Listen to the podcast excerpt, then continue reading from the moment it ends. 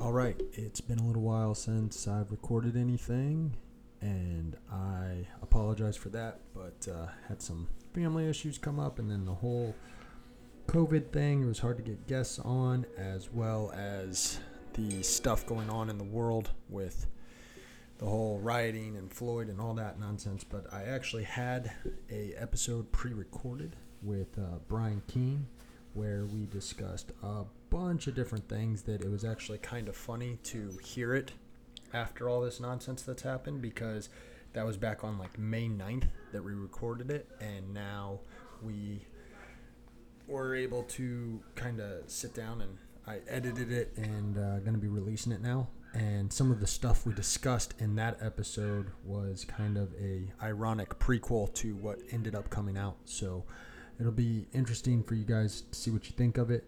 Uh, we discussed everything from overweight cops dealing with complaints from the general public, and of course, as always, some jujitsu. So, uh, hope you guys enjoy. Thanks for listening. Good. At editing it, but I don't know. It still sounds like a joke.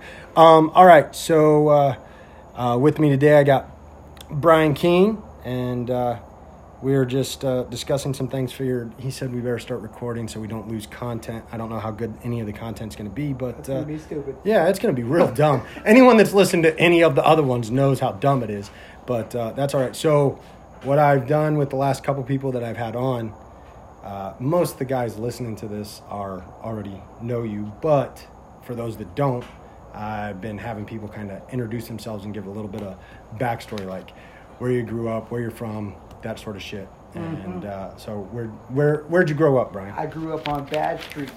Bad Street. and my friends here doesn't know that Yeah. No, I grew up in New Jersey.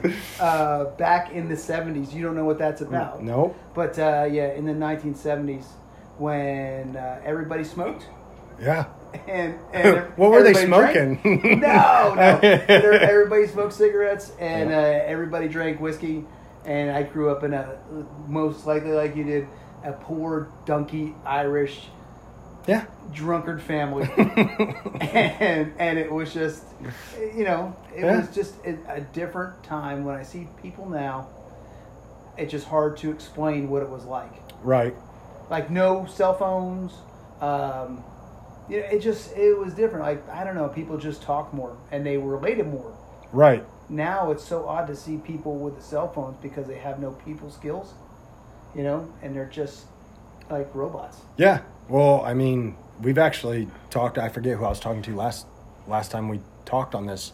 Um, well, no, it wasn't last time. I don't know, a couple times ago. But we were discussing how like glued people are to their phones, Guilty. like to where, yeah, myself Guilty. included. I and my wife gets so mad when I point it out to. I'm like, you're on your phone. and we're sitting at dinner together. we yeah, out, like- you know, when you go out tonight with your wife, take her on a date, and you're looking at your phone. You're like, what are we doing here? Yeah, exactly. it's like I thought we were going to go out. The worst part is is my wife got my oldest a cell phone for her Wow. birthday, but it's not a like it can't it doesn't call. It's mainly so she can watch like YouTube and she can she's got an email on it so she can text us if she's connected to Wi-Fi. How old is she?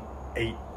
Oh, And- God, and yeah, stupid. I, I, I, my wife's like, well, I gave it to her so we have something to take away from her. I'm like, or we could just take away other stuff. give it to her. Yeah, no. like how about we don't give it to her because it has mm-hmm. been a disaster since we got it. I'm like, are you, like, why? Why are you doing this? Because Because everybody else, as kids, have it. yeah, You know, and you don't want your kid to be that one kid that's like the lagger and falling behind. yeah, My 12 year old, like that. She has a the phone, she has a computer, all that stuff, and it's frightening because this is a funny story. So she's probably nine, maybe nine or ten years old, and she went over to sleep over a friend's house. So I gave her my personal phone so she could call if she needed me, you know, whatever. Right. Daddy come pick me up, whatever. So my wife gets the phone when uh, when we pick her up, and sure enough, what's in the the K for the phone, the Q for the phone? Penises. Wonderful. So she's swearing up and down. Now like- you had to. Did you have to verify that that wasn't a search that you had done? N-. Or like, Yeah. are you sure? No, no.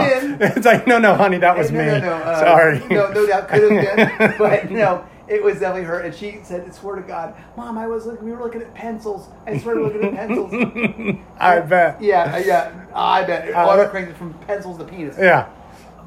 it is what it is. Unfortunately, um, you cannot keep your kids young Mm-mm. longer. Now, because when we were kids, I was an idiot. Yeah, know? yeah. And, and you know, you, you believed everything your parents told you, but now your kid has the, the magic box that says, Mom and Dad are liars. right. They're yeah. full of it. Well, that's why kids now they don't believe in Santa. They don't believe in shit anymore worse, because they don't it's like, believe in God. yeah, they definitely. and I'm, you know, I mean, I, I won't go off on that religious tangent, but it's just crazy. It's just Yeah. crazy how it is, and, and um, it's great to have all that knowledge at your fingertips, but it's not right. because it's not real knowledge. It's just facts. And, and Well, you know what's funny is so a friend of ours, she was over the other day, and she's she's a smart kid. Like she's a family friend, and uh, Sarah teaches her dance and stuff, and she's really smart. Goes to Pine View, like she's a really smart kid, and she's doing her math. She's doing her math homework, and she's like, "Siri, what's thirty-two times two? Like, for part of the problem." And she's not doing herself. and my wife's my wife's like, "Give me that phone," and she's like, "No, like." Come and get me, and like Glued my yeah, and my my wife's like, you know, obviously can't hop after her because she's got a broke foot right now. But she's like, no. And uh, but the funny part is, as I said, I go, you know what though? I remember when I was in school, how in math class, myself included, several times would be like, why do we got to know this shit? We're just gonna like we'll have a calculator, and the teacher's answer was, "You're not always gonna have a calculator." And it's like, little did they know, no, you always Yes have a calculator. Not like, because my son is eight and he's going through, um, you know, area of a, you know, of a square Right. or perimeter or volume, and I'm best thing from COVID. I get to teach my kid homeschool, Mm-hmm. so and he teaches me. So we go through that stuff, and you realize how dumb you are because no, that's how I feel. I like it because it brings me back, and unfortunately, I remember more from 1982 than I remember from last year. well, yeah. I have no idea why. so it's embedded in there somewhere. Some somewhere my teacher ingrained that in my brain. Yeah. So I can use it, and we're going over multiplication tables with him, and he is built just like me in his brain, where it doesn't come easy to him to know them verbatim, but you know he can know that you know uh, nine times nine is eighty-one. But he may not know that, so he'll be able to like nine times ten is ninety minus nine. yeah. He can hit that part of it. Right. And I can see how his brain works to get to where he needs to be instead of just having to memorize it, regurgitate it. He can work the problem in his head to get to where he needs to be. Right. And that's important um, just because it's critical thinking. I may not be able to get there the same way you do, Right. but he can get there. Well, thank God for my wife because there are so many things that I, you know, I she does the majority of it Mm-hmm. teaching her, but there'll be things where she asks me, and I'll tell you what, it made me realize like there are things that I know, but I cannot explain how I How you learn how I know it or how I get to that answer. I'm like. I, I'll tell you what's really sad is I would like to think like one of my best subjects in school was English. Like I could, I was good at reading, I was good at writing, I was good at all that stuff. But now she's going through, like she's doing like the pronouns and the adjectives and spelling and how know any of it, this do and this rule means this and, and i'm like i go i didn't know any of i don't think i ever knew any of that. I think some of it i just like i picked up on. But man like watching my wife explain it i'm sitting there going Oh, oh like oh Yeah, that that's actually you. she'll give her a rule and i'm sitting there going does that oh yeah that works for that too like it's very weird Because maybe you didn't think you were listening, but you were. Maybe, but I honestly, I think some of because I'm the opposite with math. Math, if I can, if I'm doing it, I know exactly how I'm doing it because I have to. Th- I'm not as good at math as I was at the English thing. But again, that's one of those things where it's like, until your kid is talking to you about it, you're like, how do I explain that? Like, because I just know how to, like you said, I just know how to get there. I don't necessarily know how to explain how I got there. Yeah. You know what I mean? And, and like like I said with- my son, I like not to explain it to him, but see how he gets there. And sometimes I'm like, how do you do that? He goes, I just know that. Oh, okay, rock on. If you, get, if you got it in your head, you got it right. your head. Yeah. Um, but yeah, I, I have enjoyed so much the schedule of when I'm home with my kids. We do like playtime in the morning, and we've done everything. We've done skateboarding, played basketball, done archery. Um, we do yoga. We do uh, like a dynamic warm up. All kinds of stuff in the morning between like eight thirty and nine o'clock. Yep. Then we read for a half hour. Then he has a Zoom meeting for another half hour, and you know we go throughout the day like that. And it's I can understand how kids get better doing homeschooling because he doesn't get the distraction that he gets in school. Mm-hmm. Right, it's not With so some other kid regimented. bother him or whatever. Yep. Hey, it's me and him, and we do it.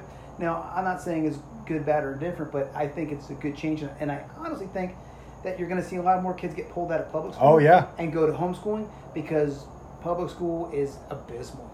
Right. You know, And it's no fault of the teachers. I'm not going to blame the, the- teachers. it's It's, the the, system. It is the system. And the thing is, though, is ah, man, I hate to say it when there's not like a great. I hate bitching about something where it's like, okay, but maybe we should try it this way. I don't know the other way we need to do it, but there has to be a better way because I think it is shit. I just don't know of the better way to do. I can Because tell- I can tell you the better way, easily. well, homeschooling's not an option for everybody though. understood. yeah. I tell you what you do. You do like I do. My one daughter, very smart. She goes to Pineview, Yeah. and Pineview, very very hard school, and you have to um, test to get into it. And not everybody can do that, but it's a charter school for gifted children. Right. And it's like iron sharpens iron. Every kid there is smart, and the curriculum is hard. I can't help her out with most of her stuff now. Right. Um, but she has the opportunity to do that. I will allow her to do it as long as she's willing to do it. She wants to, which is great. On the other hand, my son, who was diagnosed with 135 IQ at five years old with ADHD, public school did not work for him at all. Um, it, to the point where uh, they wanted to hold him back. And I was like, no, we're not doing this. They, they didn't have the resources to help him. Mm-hmm. And to get those resources, we had to jump through committee after committee, committee, and hoops. I, I sat in a meeting one time with him with like 10 people. Right. For, for like a six year old to say, how are we going to, you know, provide for Right. these kids? I'm like, he has a problem with reading. How about we get somebody to help him with reading? Simple. you know, if, if somebody was drowning at the school, they would be like, let's put a committee together and see who's going to throw the ring into the pool Right. to save this kid. And I was like, this is ridiculous. And, and I, it, it angered me to the point where I told them, I was like, I have put people in prison with less of a committee for than this. Like, Right. with less of a, you know. So I was like, this is ridiculous. So this is what happened. He got this thing called the McKay Scholarship you get in, in the state of Florida, and it pays you back the money that you pay your, in your taxes to public school. Right. So it gives us like over six grand, and we sent him. And, um, and he eats challah bread and they and they speak of the Torah, which is fine. I, it's great. The Jewish people are awesome, and we uh, we get so much more for our money. And, and believe you me, we have to pay as much as we get. Mm-hmm. But the investment is going to be worth it ten years from now. Yeah, I don't know. I, I don't know. I, I guess again, if you can afford to do that, that's an Oh, option. believe you me, Sometimes, it, sometimes though, you might just have dumb kids. Like they're they're you know might just have a couple dumb kids. They don't even have the choice Totally to go to. saying, but you still have to find the way that you can give them the opportunity to become the best that they can be. Right. With, and with whatever it is, not every kid's going to be academically strong. It doesn't mean that they're dumb. It just means maybe they don't have the aptitude for that. Oh, yeah. But your kid might be able to build Legos. Oh, Or your kid might I was to just gonna say I had a buddy in high school Yeah. that he was not the sharpest guy at all in the sense of any sort of book smarts. But you put an engine in front of him, didn't want matter what kind, he could it right take it apart, doubt. put it back together. He could fix. He you could be like, hey, there's something wrong with this. Fix it. But that's He- the problem yeah. with our society. It's like, well, he's not smart. Well, maybe not smart in your way, Right. But he's smart in another way, and and that's when, you know, bunch of years back, when Obama was president, he's like, everybody needs a college ed- education. No, they don't. No. no, they don't. Ah, that's the biggest Some scam people need there to go to the military. Some people need to go to trade school, and you know, I, I feel like in the future, the the guy who's going to be making money is a plumber. Oh, for The sure. The guy who can snake a pipe instead of toilet is going to be worth millions because you're going to have all these idiots who can just look at a phone, but they're unwilling to get their hands dirty and say, "Well, why, why would I do that?" Mm-hmm. Yeah. So they're going to pay somebody three hundred fifty dollars to set a toilet, which Yeah. is two bolts. So the last episode I did was with my buddy Logan from college. Yep. That he's a welder. That's he's done that since he got out of high school. Like that's what he is. He's like a master welder, and now he teaches at a like an SCTI Yeah, yeah. type thing, and he does really well. And he has a lot of side stuff that he does, and like smart. He's a really good, but I mean, he's welded all. He's welded on the pipeline. He's welded at nuclear plants. Like he's done a ton of shit. And it's like you said, now he can pretty much name his price Exactly. and he didn't do college at all. I mean, now he's going back for different things, but I mean, Yeah, but it's he- more. smart. What he'll yeah. do is get his students, started started a uh, company, and Mhm. farm them out, and say, okay, guess what? I'm your boss. You're my welder. Right. And, and that would be Here you go. Yeah. Well, he's already got some side stuff like that lined up. But, anyways, we got off track. So you're born in New Jersey. Yeah. We're dumb idiots. And uh, from there, where'd you go? New Jersey to. Went to college in Connecticut, the place called the. Uh, I went to Quinnipiac College, but now it's Quinnipiac University. very, very important people went there, among myself. Uh, Murray What- Lender, the guy who makes Lender's Bagels, he went there. What? Never heard of it. Exactly. Yeah. What? What did you go to college for? Oh well, uh, drinking beer yes. and chasing girls Oh, yeah. mostly. You Uh. I was young and stupid, but I had the And now you're just old and stupid. okay. I, I played. I, know, I played hockey in high school, and this place was going to give me an opportunity to play hockey. Oh shit. And I played for about a minute and tore a meniscus in my knee, and stayed for the, Done. and stayed for the other four years to drink beer Yep. and be an idiot. Yeah. So, uh, went to college and, in retrospect, spent a lot of money for. I'm not saying I don't use it. you can say it. You don't use it was it. four years that allowed me to grow up and get out of the house. Now I'm telling you, the military probably would have done the same thing, if not better, and they would Oh, pay yeah. me to do it. Uh, but you're young. Yeah. I was 18 years old, and my Yeah. parents wanted me to go to college. okay. So Yeah. yeah, you know, I had the opportunity to do it. Now, mind you, I paid for 20 years of student loans. you know, and, and unlike the mindset of today, I signed the paperwork, so it's my bill. Right. So you know, I didn't uh, I didn't wash it out. So get done with college, and I take a sales job. Now I went to school. I got a pre law degree in college. Pre-law. Pre law, stupid, useless. so uh, that's like that's like majoring in like underwater basket weaving. It's No, just well, not, well, not if you want to be a lawyer. I guess you weren't going to be a lawyer. No. So I did a. I would never let you be my lawyer. No, I did an internship at the state attorney's office in uh, Connecticut, and I was like, "This is some bullshit. this is stupid." Just uh, you know, just more or less writing, you know, law and stuff like that. Oh, how boring! And Right. a bunch of gibberish. So I was like, you know what, this is kind of dumb. And I, and while I was in college in the summertime, I got a job selling cars at a Chevy Mazda dealership. Yeah, Chevy Mazda, Chevy Nissan, something like that. So I sold cars, and I'm like, this isn't very hard. You know, you just got to be personable and tell people, hey, if they want to buy a car, you sell them a car. You work out financing and whatever. And, um, you know, not to be a shyster or anything like that, but I saw how, how bad it was. But I was able to, at the end of my college years, work there and pay the bills. So I got out of college and I was decided to move back to New Jersey. I moved back to where I, okay, well, here's a little background. So I'm a junior in college, and my parents said, hey, guess what? We sold our house. We're moving to Singapore. Bye. So I was like, okay, on. Are you an only child? No, no, I got an older sister. Oh, okay. So, but she's She was already gone. She's just yeah. So Yeah. I'm going into my senior year of college. Like, hey, we're done. Uh, we sold the house. We're moving to Singapore. What okay, you know, because I had planned on moving back. was that? Was that ever a plan of theirs, or they just did no, that? That, uh, that was just out of was in air leasing, and they opened up a branch in Singapore. and They offered him a position. He's like, yeah, I'll do it. So they sold the house, and they're like, hey, come get your shit. It's like, okay, rock on. So going into senior year, I, I guess what? It's sink or swim. yeah. Which is good. I mean, and by Oh, this time yeah. I'm 21. Yeah. So I'm a grown man. So I'm like, okay, no problem. So you make things work. So I, uh, I lived in an apartment with two other guys, and I, like I said, I sold cars in those years, and uh, got out of college, and I decided, hey, what am I going to do? I went to sell stuff. So believe me, back in the day, people used to fix computers, and I'm not talking about just like keyboard, keyboards, uh, monitors, uh, what is it? Uh, what kind of printers? The line printers. You know, oh yeah. used to fix them. So I worked for a company called Computer Systems Repair out of Secaucus. So I worked right across from Giant Stadium, and we used to repair stuff. So what would happen is I was an account representative, and I would call your company. I'd say, Mr. McBride, do you have anything that you need fixed? And you're like, yeah, I got an Okidata line printer or whatever that we need fixed. So I would say, okay, save it till like a month, and I would come and I pick up like 12 monitors and your printers and all that stuff, and I'd have my guys fix it.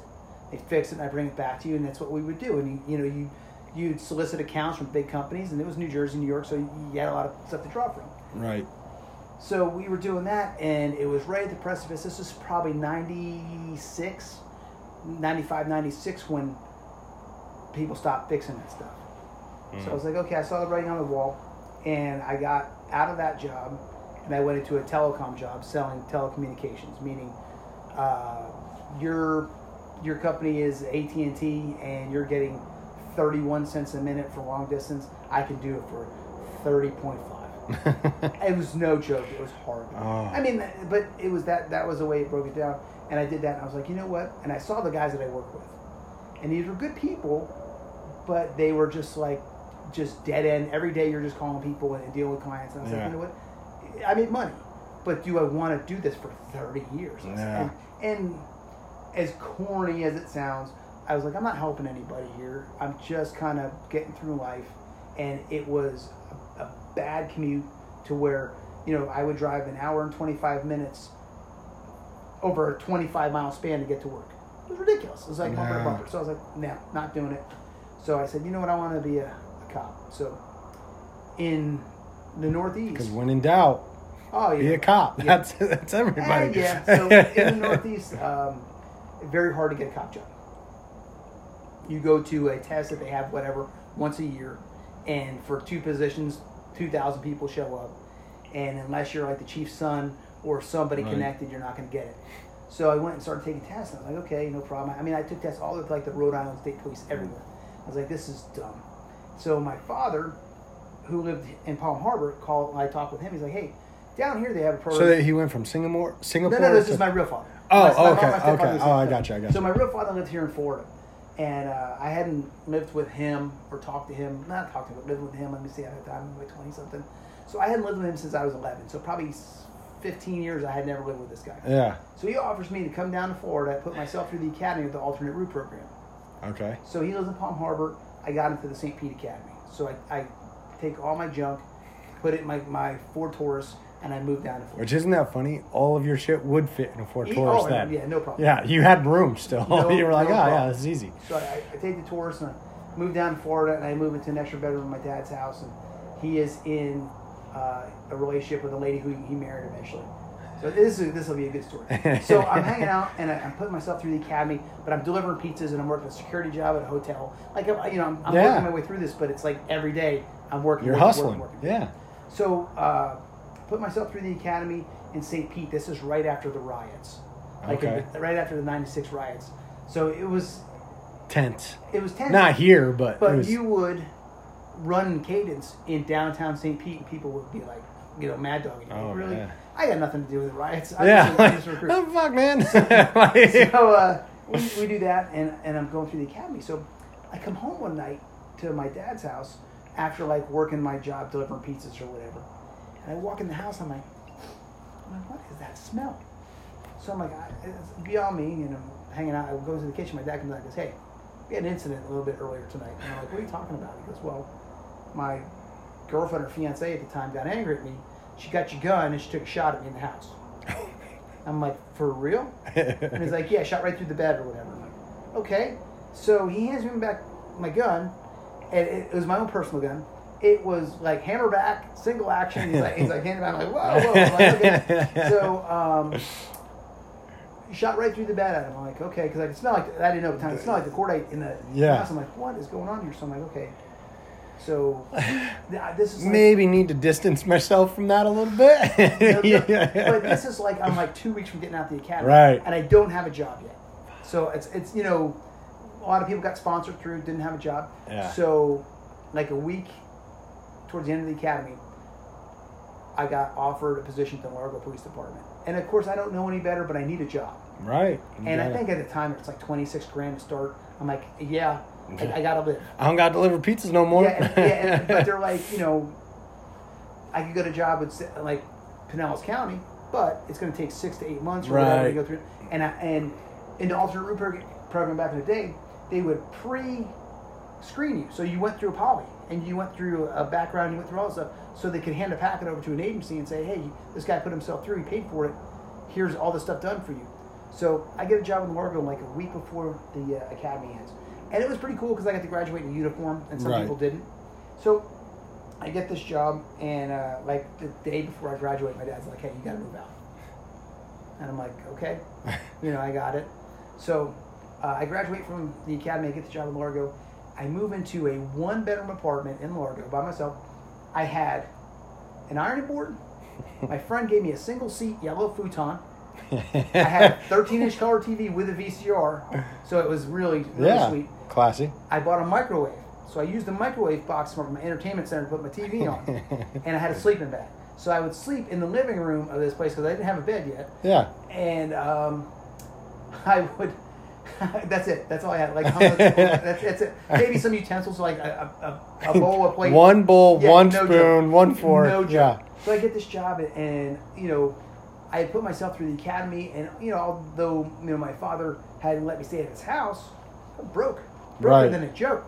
You know, I spent all my money moving down here, and I put myself through the academy on a credit card. Mm. So I'm like, great.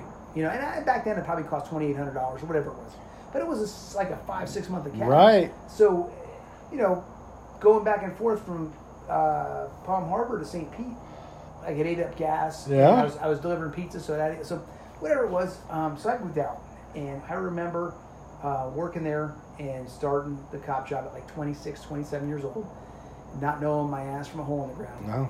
Um, but it was good because I was young, I was single, and um, it's an adventure. Yeah. You know, it's excitement when you first start. Yeah. So I had no problems living in the, the place or whatever. So um, I remember one night I went out with my friend Steve from Clearwater Police Department. We went out and you know hanging out with friends, and um, he had uh, hooked up with a young lady, and she she took him off somewhere. But her friend was going to drive me home. So her friend drives me home, and uh, she's like, "Hey, uh, you know, can I can I Come upstairs?" upstairs. Like, No. I was like, no. Sorry, I only got the one sleeping bag. no, no. I was, you know, I was embarrassed. You know? Oh, And I yeah. And I was like, you know what? No. Uh, maybe another time. Never even got her number. Like bailed out, ran into the bushes, and disappeared for the rest of my life. So, luckily, uh, Well, I want I let let's say you do take her upstairs. Hmm. What do you say when you open the door and all there is is an ironing board, a Seriously. futon, and a sleeping bag? was just uh, You're like, hey, uh, hey, I'm broke. welcome to my yeah, home. comfortable. so you can sit in the corner if you want. yeah, yeah. So, uh, needless to say, not very socially uh, active back then. So, I get into the job like six months, and we had a shooting in a complex that was next to mine, where some lady killed her husband, and uh, she fled to Brazil or something like that. But they offered up a courtesy spot in HUD housing, and I was like, "Yeah, I'll Mhm. take it because it was free rent." Yeah. So I roll into this place, and um, it is like wall to wall HUD housing. Not bad people, but just poor people. Mm-hmm. Uh, so I go in there, and I'm living high in the hog now because I'm saving six hundred dollars a month. Right. So I, I got a two bedroom, two bath with a washer dryer, Full size futon. stackable. No, I, I bought furniture from like rooms to go, Yeah. and I bought a bed. Damn. I was like, oh yeah, I was living large. So uh, You're like, let me run into that chick again. She can drive me home again. Yeah, no, no, no. So I, I did start dating a, a, a young lady then, um, but uh, I was in my twenties, and relationship wise, I made some poor decisions, and so uh, this is a really good story, and it's a kind of a story how I met my wife. So I work nights, and of course, just like now, we had the Largo, whatever, Largo Hospital, Largo Memorial Hospital. And I used to go to the ER all the time because I'm a cop, you know, so I'm in there with, with bad guys, whatever. So I met this nurse in the ER, really nice lady. She's married. So I was dating a lady at the time, and um, actually I was living with a lady at the time. And um, this. In the HUD housing or this? Yeah, oh yeah, in the somewhere? HUD housing. Oh yeah. So um, living with a lady at the time in the HUD housing, and this girl's like, "Hey, do you know any cops who, who want like are single and want to date a nice nurse that's here?"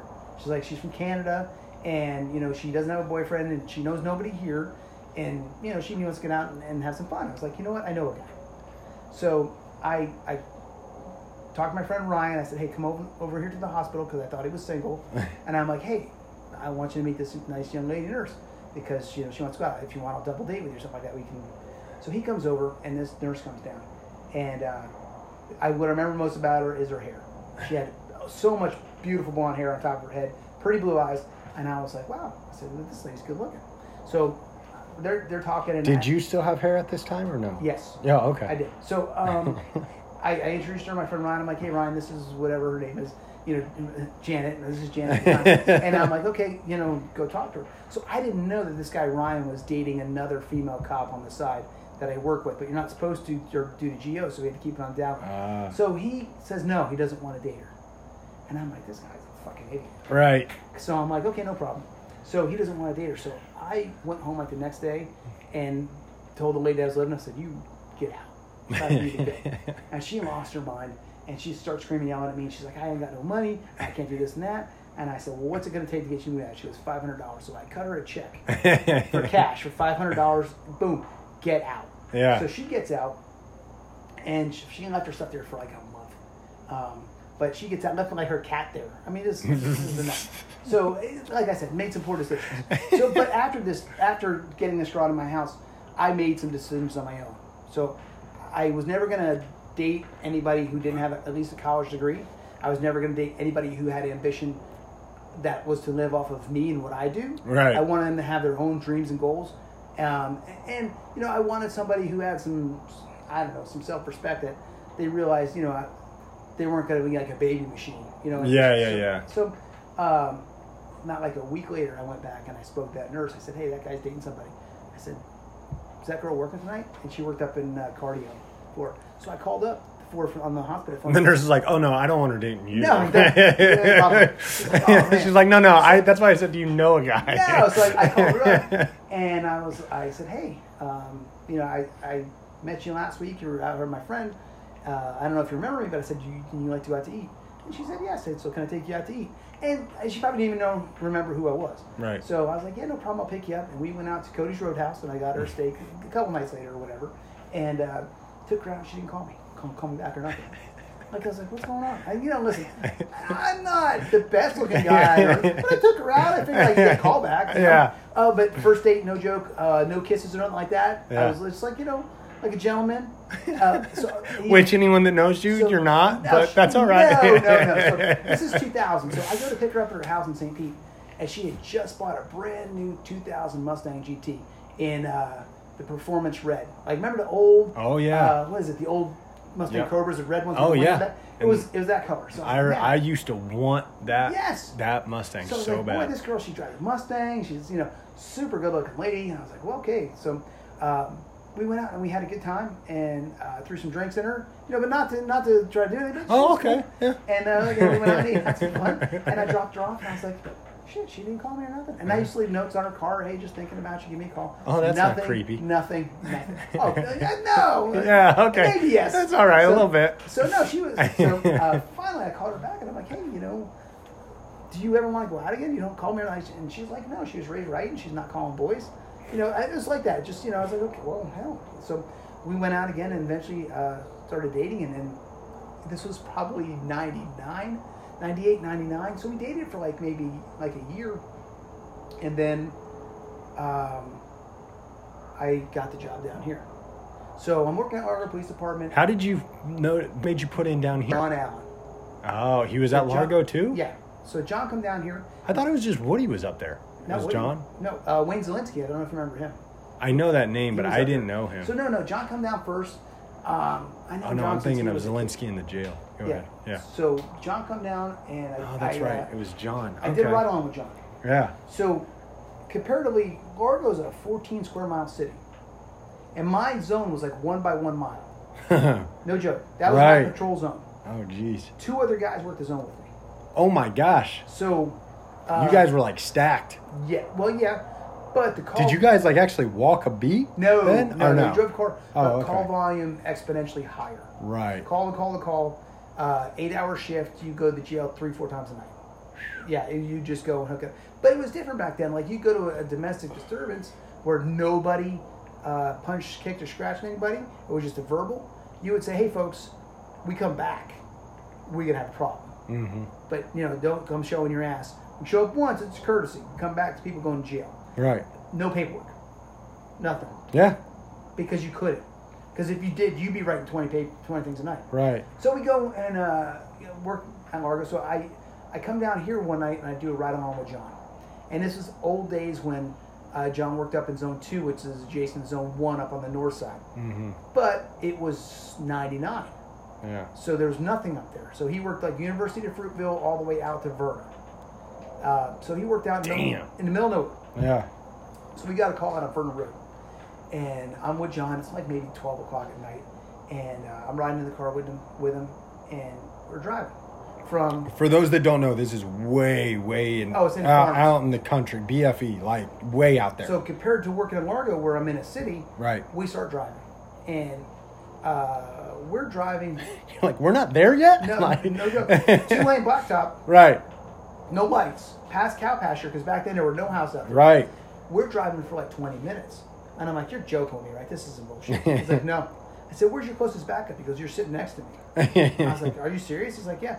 So we drive out there, and it was uh, two girls got into it or whatever. It's nothing big, but, you know, you were 20 minutes from your closest Mhm. backup back then. yeah.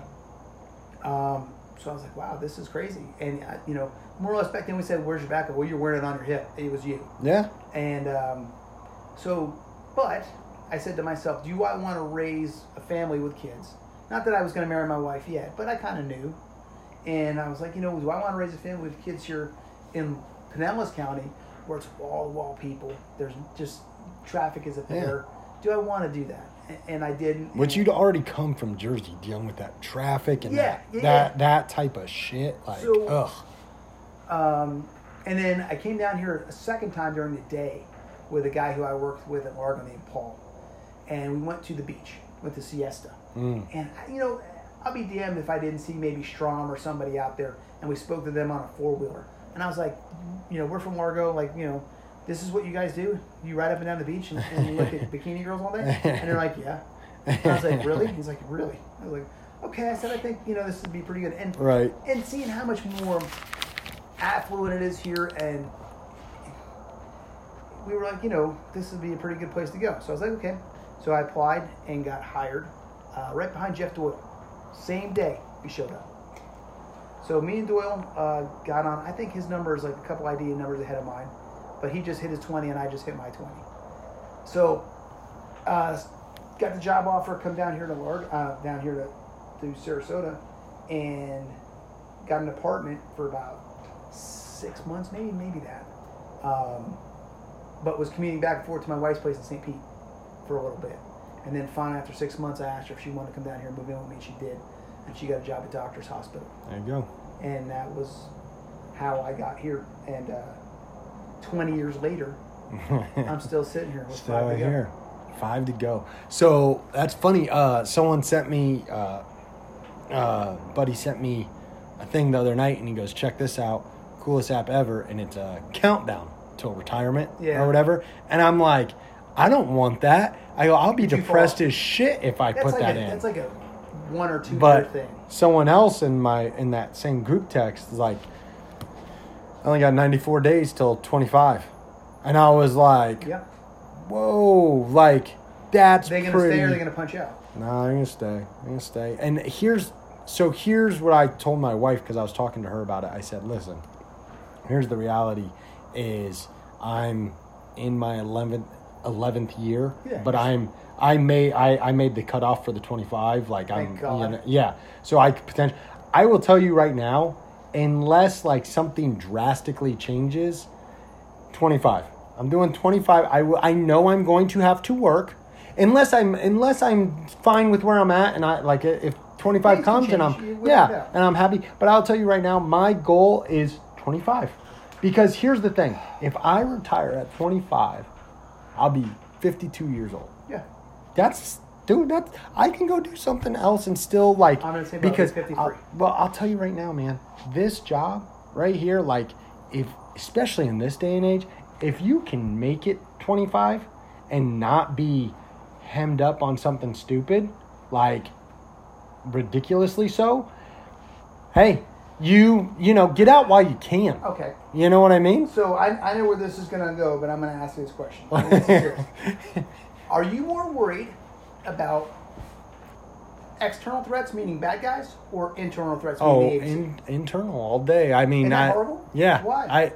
It's just because here's the problem: is so when I say internal, it's not necessarily even like, uh, oh, sabotage or being blackballed or anything like that. I mean, there are those. Obviously, there's there's those people there, and obviously, like I just said, I have a lot more career to go, so I'm not trying to screw myself over here. But I will say this the internal threats do kind of, I'm not talking about uh, necessary, like, I'm not as concerned about, not that I'm lax or anything like that, but out on the street, I'm not so much those threats I can I can encounter and deal with. But the problem is is when they are making phone calls that are coming into the inside and the the whoever's in charge wants to field that call and say, hey, we're gonna make an example of you, or we're gonna, hey, we're gonna do this, or what have you. That's the part that I'm concerned with. Instead of the, I mean, I can give you a perfect example. Just a few weeks ago, and again, I'm not gonna say any names. I uh, was doing, I, I went to a domestic, and uh, I went as a, I went as a backup. Like I didn't have to be Yeah. there. I was just nearby. I showed up, uh, walking up it was one of those where as soon as I made contact with, there's a guy standing out in the driveway, and it's a it's a nicer neighborhood. Yeah. It's nothing crazy. Uh, just came out as a family disturbance. I, I walk up. There's a guy on his phone, and I said, "I go, how you doing tonight, sir?" And again, we're in the midst of this COVID Yeah, so nonsense. you don't wanna get too close I've to got a mask on. Like Yeah. I've, I've, you know, because I, I got young kids. I got listen. I'm trying to be as smart as I can be, so I'm wearing a mask. And he's like, "Huh, wearing a mask," and I was like, "Yeah, like." Yeah, you- if anything, it's safer for you, dude. Well, like, I'm if anything. I'm protecting you more. Like, you know how many people I've dealt with that maybe I have something that you don't want to get instead of Yes. you getting. So, anyways, I was like, yeah. I go, so what's going on tonight? He's like, well, why don't you talk to her? She called you, and I was like, well, I'm talking to you. You know, like, Yeah. what what's going on? Yeah. And he gives me his side of the story. I okay, hang tight for me. Other deputies walking up. I'm like, hey, you talk to him. I go inside to talk to her, get her side. Very similar story. It's basically just them arguing and kind of, Yeah. you know, again, this is probably a week into the lockdown of like Yeah, everyone's quarantined, and they're yeah, and Yeah. they're just you know at each other's throats, whatever they don't, whatever. So I basically, adv- long story short, tell both of them, listen, maybe you guys should sleep on opposite sides of the house tonight. Yeah. There's no crime here. You guys just don't talk to each other, Yeah. ignore each other. Basically, just like you would tell your kids. Leave her alone. You leave him alone. Just don't Yes. touch each other. Don't look at each other. Don't breathe each other's air. All right? That's the best advice I can give you. So, that being said, we're done with this, right? We're gonna, you know, Yeah, no- type up no our no thing. Yeah, hey, bye. Have a good night. We they they thank us for our service. Cool. We walk down the street again because I was the first one there, and I'm not saying anything against anybody, but I still practice the thing of I'm gonna park a couple houses down Yeah. before I come up on something 'Cause because don't wanna get shot I, I don't want to get ambushed. understood. So that being said, we're a couple houses away from this location. Uh, the deputy, who I didn't really know, started asking me some questions about jujitsu. He'd heard from someone that I do jujitsu. Yeah. We started talking about it. So we're discussing it, and uh, all of a sudden, this I see the guy walking walking down the street, and I go, God dang it, we should have left when we had the chance. Yeah. Like, what's because he never went back inside. should have pulled around the block. He was, and yes, let it go. he was just Yeah. standing there. He comes walking down. I go, "Yes, sir. Can I help you?" And he go, he goes, "Yeah, is everything okay?" And we go, "Yes, sir. Everything." I go, "Yeah, everything's yeah." fine. We're just you know talk, just talking about something." Yeah. And he uh, and he's like, "Okay, well, I wasn't sure if when are you guys planning on leaving?" Right now, sir. Eh, Which, well, to me is like, hang on, I just came from a domestic where they're, you know, they're arguing. He never went back inside and he's going, when are you going to leave? Now, again, I've been doing this job for a little while and I will tell you firsthand that sometimes people like to escalate things after we leave. Yeah. So I said, well, well, you know, we're going to leave as soon as we get another call. We're just discussing Yes, this one and we're trying to get it done. And again, as professional and as polite as I could be, I was explaining to him, Gotcha. again, we're parked down the street from his his Yeah. residence. We're on the street. We're not in someone's yard. We're not, you know, we're talking to each other. And he's like, "Well, just because you guys are kind of causing a disturbance." And we said, For who? For who? Exactly. For who, sir? Because we look around, and this is one of those neighborhoods where it's an older community. There's not a single light on in any of the other houses. Mm-hmm. And he's like, Well, my neighbor called wanting to know what was going on. I go, Well, I think that was probably because the sheriff's office was at your location, not because we're causing a disturbance. And he's like, Well, I would just appreciate if you guys would leave. And I said, Okay. okay sir, we'll be out of here in just a moment. And he walks away. we continue talking because we're like, can you believe that? And like, we're Yeah, yeah. again, we're not, we're not loud. We're not adamant. Our our our lights aren't on. Like nothing, Mm-hmm. right? We're just standing. Maybe two minutes goes by. He maybe a up. little. He's he's back. When I I guess I misunderstood. When are you guys leaving? And I said, Sir, is there a problem? Like, is there a problem with us being here? Yes, you are causing a disturbance. And I go, How are we causing a disturbance for you, sir? And he goes, My neighbors are calling. I go, uh, you're, They're calling you? I go, Because usually if there's a disturbance, they'll call call the sheriff's first, office. yeah. Yeah. And like, we're already here. Oh. And he said, He goes, Who's in charge of you? And I said, That would be the sheriff, sir. And he said, No, who's in charge of you right now? And I'd be like, I said, Well, my supervisor's not working, but if you'd like, I can give you the give you number a I can guy." give you the the non-emergency number. You can contact them and let them know you want to speak with a supervisor, and they will put you in contact with the right person that will contact. They will contact you. Yes, sir.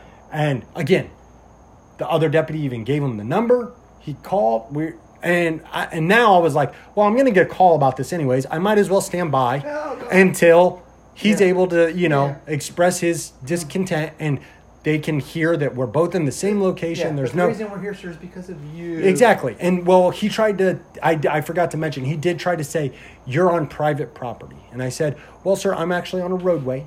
And uh, this is the, and he goes, this is the roadway that belongs to the division. We pay for this roadway. And I said, that's, that is true. I go, me to enforce it. and I said, do you see that it says sheriff's office on the side of my vehicle?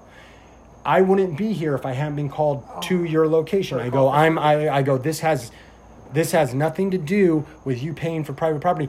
I could patrol all these streets, all, all in this whole neighborhood. I realistically, I could drive around oh, all night. Yeah. I'm not, and again, this is the tone I'm talking to him in. Yeah. This is how I, I, I'm not trying to be like condescending, confrontational, nothing. I'm just explaining to him, listen, sir, you're you're getting upset about the wrong things, and it again, I know it's been kind of a long story, but what ends up happening is he talks to his supervisor, supervisor contact, hey, you need to clear the area Okay. because we had already cleared the call. We, it wasn't like there were calls holding Yeah, for us to go to. Yeah, he's like he's like, hey, just clear the area. Okay, cool. Well, I call the supervisor when I leave. Okay, and this particular supervisor, I happen to, I used to work with him in the jail. I now, you know, I know him. Like we went through the crossover Yeah. together. I know him. I give him a call.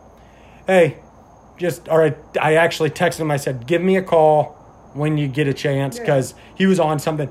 Let you know what's going on with this complaint, so that because the other deputy, who's a newer deputy, was like, "Oh man, I'm gonna gonna be," get in trouble. and I'm like, "It's fine. I'll talk to him. It's fine." So I call, he calls me and I tell him what happened. I t- told him verbatim. I go, listen, that guy did not want us to be there when we got there initially. I go, so if you want to express to him, which I already kind of did, sometimes things are escalated when we leave. Yeah. So and and uh, not kidding you, when the sergeant ended up calling me back, he like I gave him that. He called the guy. He calls me back and he says, he goes that guy what he goes he goes well that's 11 minutes i'll never get back in my life he goes he goes because i'm telling you right now he goes i explained the same he goes here's the craziest part he goes well your deputies were very professional and polite and you're going. That's what oh, we're for." he goes yeah like i didn't think that they weren't What- like what- so what- what is your complaint like like yeah like dude so what are you complaining about well i don't know why they needed to sit out there well sir sometimes after a, he goes Keeping i the peace. Right. He goes, after a call, he goes, I wasn't there. They may have been discussing the notes that they were going to put down for the report. Yeah. They may have just been discussing anything else of something else that they dealt. Like he went into, and good on the supervisor. He even said, he goes, I don't know if you realize this, or sometimes deputies work other calls throughout the night that maybe weren't as calm as yours, and they need someone to talk to about it or blow off some steam. Yeah. And sometimes that's the only time they get to do it is when they see another deputy at a different call. So that could have been what was going on. And he goes, or they could have even just been sitting there to make sure that the situation didn't escalate. Like I explained to the guy, hey, sometimes when we leave, And things so escalate. odd- you it's so know. how it takes a supervisor to say that to him. I want to Yeah. talk to, you know. I want to talk to someone that important. guy- yeah, they, well, that's the whole squeaky wheel gets the oil. They think if they squeak loud enough, Yeah. they're going to get but, but something. supervisor will appease them, Right. And say, okay, man, I got you. You know, I took care of it. Anything Mhm. else I can help you out with, sir? No. Right. And I have no problem with that. The problem that I have is, again, uh, I've been doing this job long enough that I'm not there. It, you, don't know wanna this. Get hemmed up by that guy. Well, but it it takes a lot to get me riled up for Yeah. you know what I mean? Like to get I mean you too. There listen, we've seen Yeah, a I'm lot of stuff. yeah, I'm not but- and I mean this in the nicest way. I, I am here to serve the community because Yeah. that's my job. But I will tell you right now, in all reality, what's happening in their life is the biggest thing that's happening for Oh, them yeah, right there. but for us, it's when we nothing. get there, we're literally just refereeing. Where it's just like in a boxing match. Listen, Evander Holyfield, Mike Tyson, that's the biggest match of their lives. The ref, yeah, he's got some pressure on him to make sure it goes well. Yeah. But I'll tell you right now, he's not getting punched by Mike Tyson. No, he's an Right. uninvolved third party. Right. So that's what people need to, I think, keep in mind a little bit. But We gotta understand from that person who it's probably the worst day of their life. They probably can't commute uh, compute that in their head, Right. Because they're not used to it. well, they want you to be as amped up as they are because they're So, upset. Yeah, the, the problem is, especially with this job, is like you said, you become desensitized to it because you've seen it so many times. And, and I'll, I'll use it in like a home situation where you know, You need another one? yeah, when your kid's like skins a knee, and Right. you're they're like, if this is the worst thing on earth, you're like, you skin your knee, you're not gonna bleed out, you're gonna be okay. Um, I'll tell you right now, having girls, I am very much the dad that's like, hey, uh, I'm like, I, you, you know what I say? You're a tough girl. You got it. Like I, I give her, a, it's some encouragement, but it's also like, Yeah, it's hey, more- I want you not to be a hysterical. Like my one, one of the twins is the, she will melt whether it's a chopped her finger off or, you know, stubbed her toe. yeah, That like she's there's no I think all one kids in can be like that. right. I There- there's well that exception kid who's like, "Eh, whatever. Right. Their emotions are right at the top Oh. at all times, you know? It's hilarious. But um so there was something that uh when god dang it. It was when you were talking about coming down here and now I can't remember what the hell it was. Ah, hang on a second. Well, that's true. But hang on. I made a note about going back on the the supervisor thing, and, and, and it relates exactly to your call. You went on your call, you spoke to him, and you spoke to her. You got both sides of the story before you came to a decision. And probably after speaking to another deputy and said, "Hey, this is what I got. This is what you got. This is what we're going to do." Right. Thumbs up. Yes. Unfortunately, what happens, and I've seen this happen more times with supervision, is your guy calls the supervisor. Supervisor never calls you or the other deputy, and all of a sudden he calls you up on the phone yelling at you. Like What'd you do? And you're, Yeah. and you're like, Wait, what?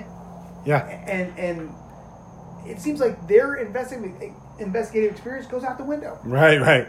And, and, and you know, and it's the same thing. I've been to an IA like that where there were five cops on scene. They got two of us. Internal affairs for yeah, those that aren't they got two of us to speak about it. Um, they didn't speak to the victim, and the bad guy was like, "Yeah, these cops beat me up." Six months after the fact, I, he filed a complaint with no record of injury, no photographs. Yeah. So we went there, and, and, and this was years and years ago, but it's like, I go to see the IA guy at the time, he's not here anymore. and I'm like, okay, you did your investigation. I said, did you talk to these other three cops were on scene? No. Said, did you talk to the female who initiated this complaint, who, who possibly, you know, was going to get raped by this guy? Right. No, because she witnessed it too. And I was like, listen, if I did an investigation, I was just gonna say, if you're a normal beat cop, Yeah. you do more and, investigation and I than that. to everybody involved, I, I, I would call that do my due diligence and, and a comprehensive investigation. I said, why didn't you do this? And he's like, well, uh, you know, and, and it was unsustained. And I said, I'm not signing that. I- I said, it should be unsubstantiated. But uh, I said, I'm not signing that. It's not a complete investigation. I said, when you interview everybody else yeah. and get their side of it, call me back up. I'll, I'll review it, and then we can do this. And I, to this day, I've never signed that. Um, I, and I don't know where that comes from. And I'm not saying in any way, shape, or form that management should side on either side.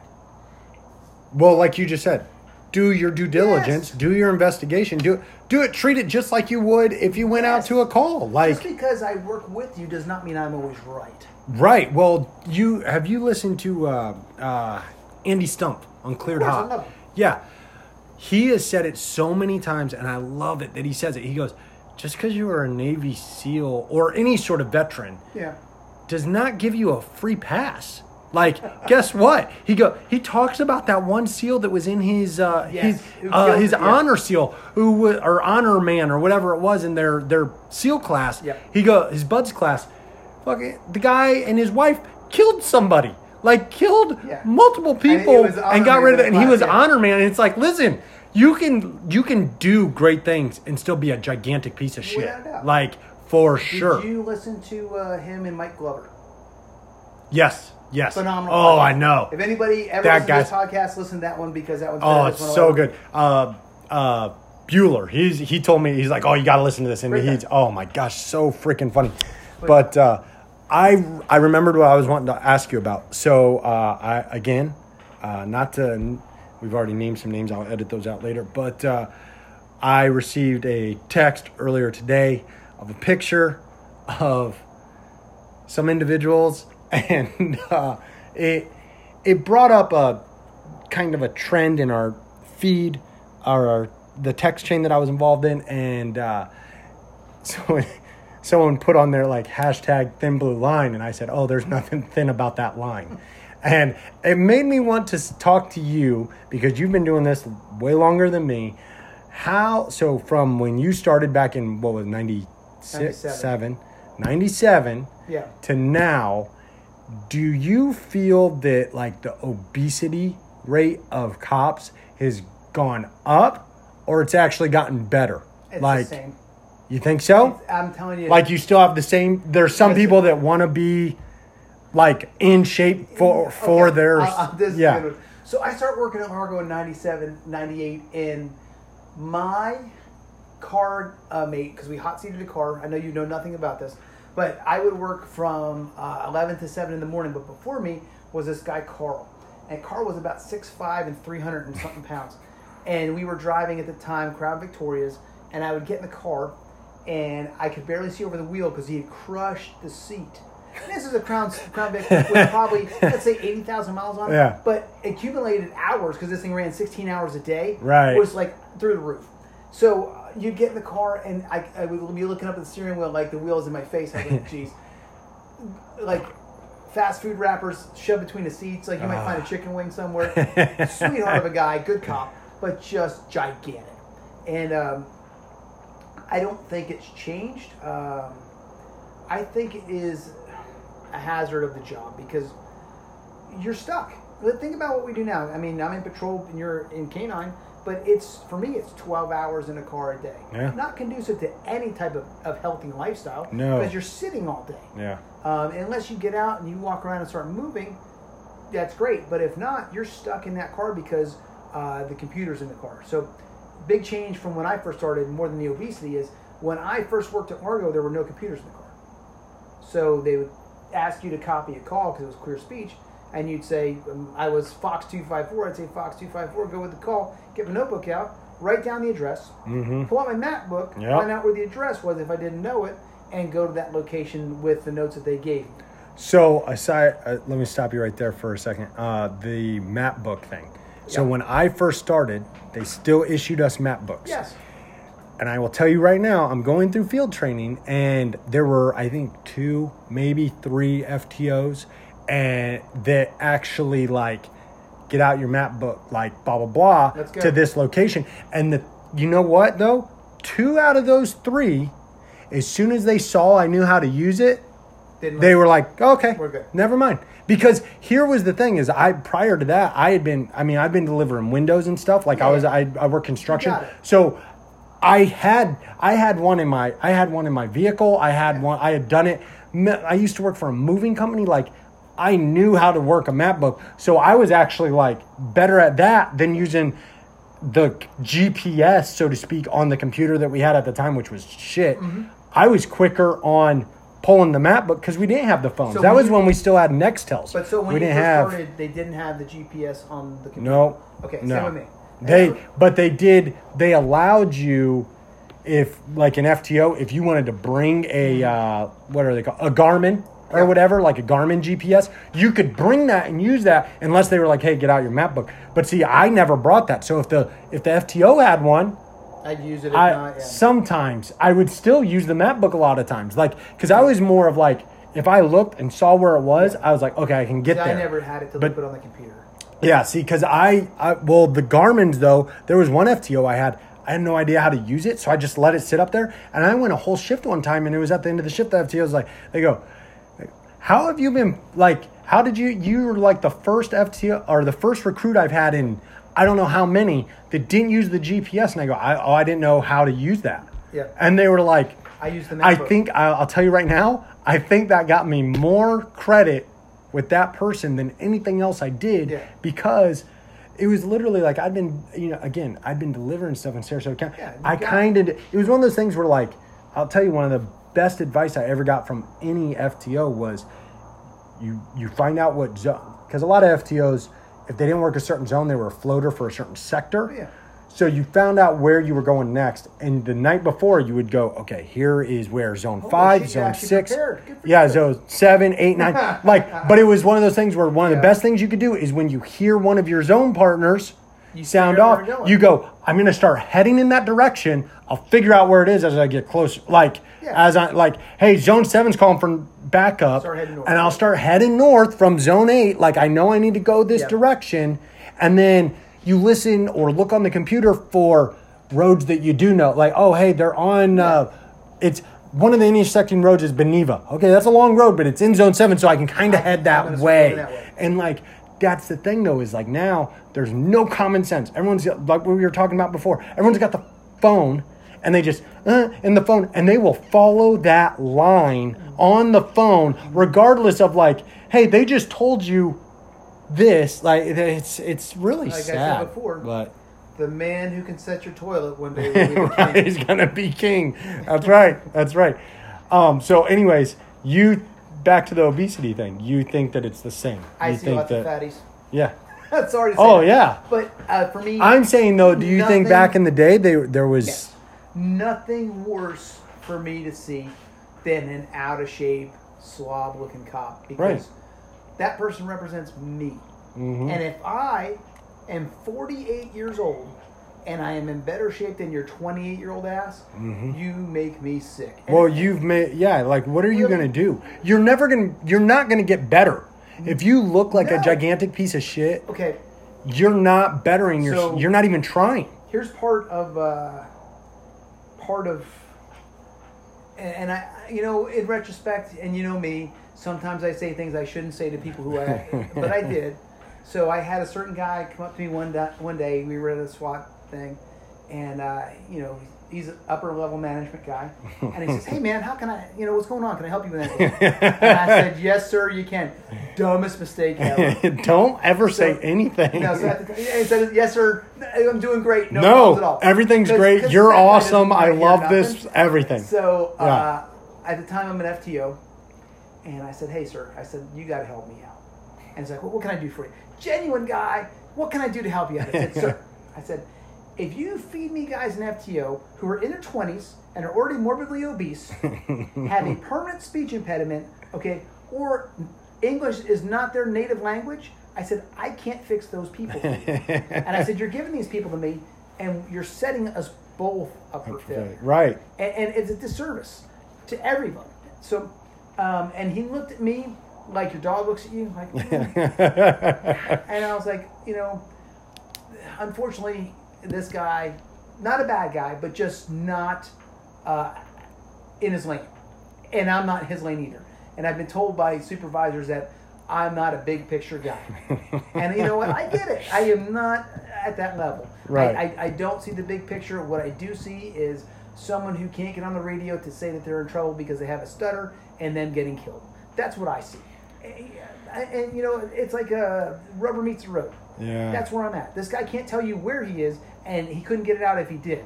So now this poor person is going to get killed because we failed that person. Does not make that person a bad person, but just makes that person a person unable to do the job. And Right. I, I can't help that. Well, and you know what's crazy to me too is, and again, I'm not trying to. I won't say any names, and I'm not trying to.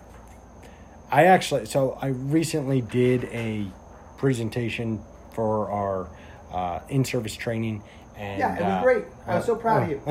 Because listen, I told you already. When I first met you, I thought you were mentally defective. And I am not the only person who was like, this guy, he's got some problems. I do have some problems Oh, still. yes. Like that's not that's not a question for sure. But I will say this: I, you know, I said in that that in-service training cycle where again everyone through the agency cycles through it. Uh, I wasn't able to. Unfortunately, I wish I had been able to be at every single one. I think I missed three of them. Uh, I I wish I'd been at every single one just so I could have the benefit of saying, okay, one hundred percent. You've been trained. everyone on the a- in the agency. Not to say that the guys that did it for me when I wasn't there didn't do a good job. I'm just saying that uh, there's no like because that was one of the reasons I volunteered to do it was I was getting so frustrated with some people because they weren't doing certain things that I not only anticipated them doing but like felt that why wouldn't you do it like that that is what you should do yeah. so I thought, you know what? That's not fair. I can't get mad at someone that wasn't taught to do it or trained to do it. So once they've been taught or trained to do it, there's no excuse for them to not do it. Right. So that was my thought process. But during that, at one point during that training, I, well, every single time I taught it, there was a part during the training where I said, I'm not here to fat shame anybody. You know who you are. Okay. if you can't keep up, Right. If you can't keep up, don't come with me on a track. Because guess what? Like you said that they represent you, that part doesn't bother me so much as, and I used to say this all the time when I worked in the jail, because I used to get upset about our our physical standards, our physical test that is a standard, mm-hmm. and how, and again, this is just my own perspective. This is nothing to do with anyone that I work for. I'm saying this is my personal belief. I feel it could be upped quite a bit. I feel like the bare minimum is not that great. And the fact that a lot of people will make a joke out of what the bare minimum is bothers me because here's the reality. You're my backup. Just like you were talking about earlier when you were driving way out east. Who's your backup? Oh, that thing on your hip? Guess what? We're lucky enough now that we are a little bit more condensed. The Sarasota has grown exponentially. We are closer to each other. But here's the problem that I have if I know you can't do the bare minimum physical standard, which is not that high at mm-hmm. all, Yeah. How can I expect you to help me when I'm in need? If, if shit actually hits yourself. right, if shit actually hits the fan, how can I expect you to go do what needs to be done for both of us when you can't even do what needs to be done for And- you? Understood. You know? But understand this. Nobody that you work with today went to MIT or Harvard or an Ivy League school, Right. and to expect them to perform at that level, it's unrealistic. However, what I think is this: if you make me roll a twelve-hour shift, provide me with the opportunity because I'm required to take a physical test. Right. Give me an hour so that I can work out. Last hour of my shift, Mm-hmm. give me that hour, uh, you know, to go do something that Productive. productive that I'm paid for. But yeah, and, and under supervision. So hey, you go to the gym, you work out. Imagine this. If I find out you're just sitting there watching the TV, No, you got to move. Yeah. So imagine this. Think of this: you show up to somebody's house. Some cop shows up to your house to help you out, and they are they look like a bag of rags, and they are morbidly obese, and they're young, and you're like, really, this person can't help themselves. right. You know How are they going to give me life advice oh, when Not they can? so much that- not advice, but life. How are they going to give me guidance? knowing, yeah, i- Yeah. If if I were to put this person on their back, they're never going to get up. They're up. done. They're done. And, and this is what I see a lot more. That from when I started till now. When I first started on this job, there was no taser. We had pepper spray, but it was pretty. I'm not saying new, but you know, I carried a PR24 side handle baton oh man, I Yeah. want one of those so bad. and a pistol. Oh. And like I said, there's no computers, um, but you would handle business. right. A- and if somebody needed to get their ass whooped, you're going to be the person doing the job. Uh, I think with the introduction of the taser, I think that it allowed people to have a false sense of security, being that oh, I can rely on this to help. me." On on both sides of that though, I will counter on both sides because guess what? Yeah. There's a lot of freaking shitbags out there that are like they count on the cops not going to escalate this as quickly because filling there's a I got a camera on my phone. Or I, there's someone recording this, or they have a taser. They're not as scared of getting that ass beaten oh, because I'm with you. of everything that you know what I mean. Like it's it's been a domino effect, like But you I- said, since the I taser think- came along. I think you're totally on both sides of it. Like, Right. and and the phone thing, like you said, with the camera. Um, I saw a video today of a cop saying, "Drop that knife, you motherfucker!" And I'm like, you know what? This guy, he shot this guy. He's gonna get hemmed up for saying Good motherfucker. shoot, yeah, but he's gonna get jammed. Yeah. It's, it's like, hey, good shoot. Here's your combat cross. And they're going to slide another piece of paper across for you and say, hey, sign You here. you violated vulgar policies language, X, yep. Y, and Z. And it's like, folks, I was a little bit stressed at the time because Mm-hmm. the guy's coming at me with a knife. Um, I get it, you're stressed, but then, you know, you have people who are like, well, you didn't have to say that. Well, you know what? I did. Right. And Here, well, I tell people this a lot that, like, again, civilians that don't do this job, and uh, I doubt there's very few that listen to this that don't do this job, which, sorry for our jaded, stupid ass shit. But I will from. tell you right now listen, if you, because my wife has gotten on me, I used to be way worse, especially coming out of the jail. And uh, she notices a lot more when I come home from SWAT. She's like, "You swear like a sailor. Like you got you're around guys to, you got to chill out. Yeah, like a bunch of, yeah. Anyways, I have noticed that, and I've told people this. I go, here is the thing, and I'm, I, and this is not a. Uh, talking down or bad about anybody, but I will tell you right now, a lot of these people that we deal with, they talk in a they talk with these big words, we'll call them, that uh, are maybe not so, you know, well received by a lot of people that are like normal everyday civilians they won't listen to you almost unless you talk to them that way. Not in a mean way, but if you don't say, "Hey, listen, I'm not going to come." If you just like we were talking about before, if you talk, show up to a domestic and you're like, "Hey, I'm not going to come back here again if you guys are behaving in such a manner," as opposed to, "Listen, if I have to come back here for this shit, someone's going to fucking jail." That resonates with them Oh, yeah. more so. You have told them exactly what's going to Right. Like, I'm not playing games. I'm letting you know this is what's going to happen. And that will actually resonate with them Yeah, more yeah. because Oh. they're like, oh, okay, he ain't, he's not fucking around. Like, I, I, people may not like that type of language, but in reality, you, again, you heighten the adrenaline for everybody involved because the guy has a knife. gonna Drop that fucking knife because guess what? That to that guy, that guy that's holding the knife, he's at a But- but heightened sense too. You know what they don't contend with is, hey, I'm very concerned about getting stabbed here. You know? Yeah, right. Like it's not gonna feel good. No, no, this guy is 20 feet from me, coming at me, and he's got a knife, and he's telling me he's going to stab me. I believe you. Right. you know, and and guess what? I'm scared. Mhm. Uh, I am not knife proof or bulletproof by any this. Like Right. I, I feel pain just like anybody else does. Oh, yeah. I'm a human being, and I have a family I need to get home to. I don't want to get stabbed today. Thank Yeah. you very much. So Here's my thing. Yeah. You, I want to see any other average person, and I know people were like, "Well, you're training and you're blah blah blah blah blah." yeah, the, the Listen, times a year I train. right? So, on that being said, okay, you're gonna even give them the warning. Like if they're coming at you with a knife, you have your gun drawn. You're even gonna say, "Drop the." I would love to hear you even say, "Drop the fucking." No, someone else with a gun It's is just gonna drop that dude like all day long. Either but again, right? We're held to a higher standard, and I understand that. We assume that responsibility, and I'm okay with that. But here's the reality: I I okay with Monday morning quarterbacking as long as you play the part of the quarterback, as well as the other well, team, as well as the coach, as well as all of that. But the problem is, is people just want to be the outside person looking in Well, and never play the part of the guy. It's very easy because, unfortunately, a lot of the people who are playing the Monday morning quarterback either haven't done your job or haven't done it in decades. Right. So they don't get it. You know, they're not out here with these people and they're like, well, you should have done this. Well, yeah, but I'm not a robot. And, um,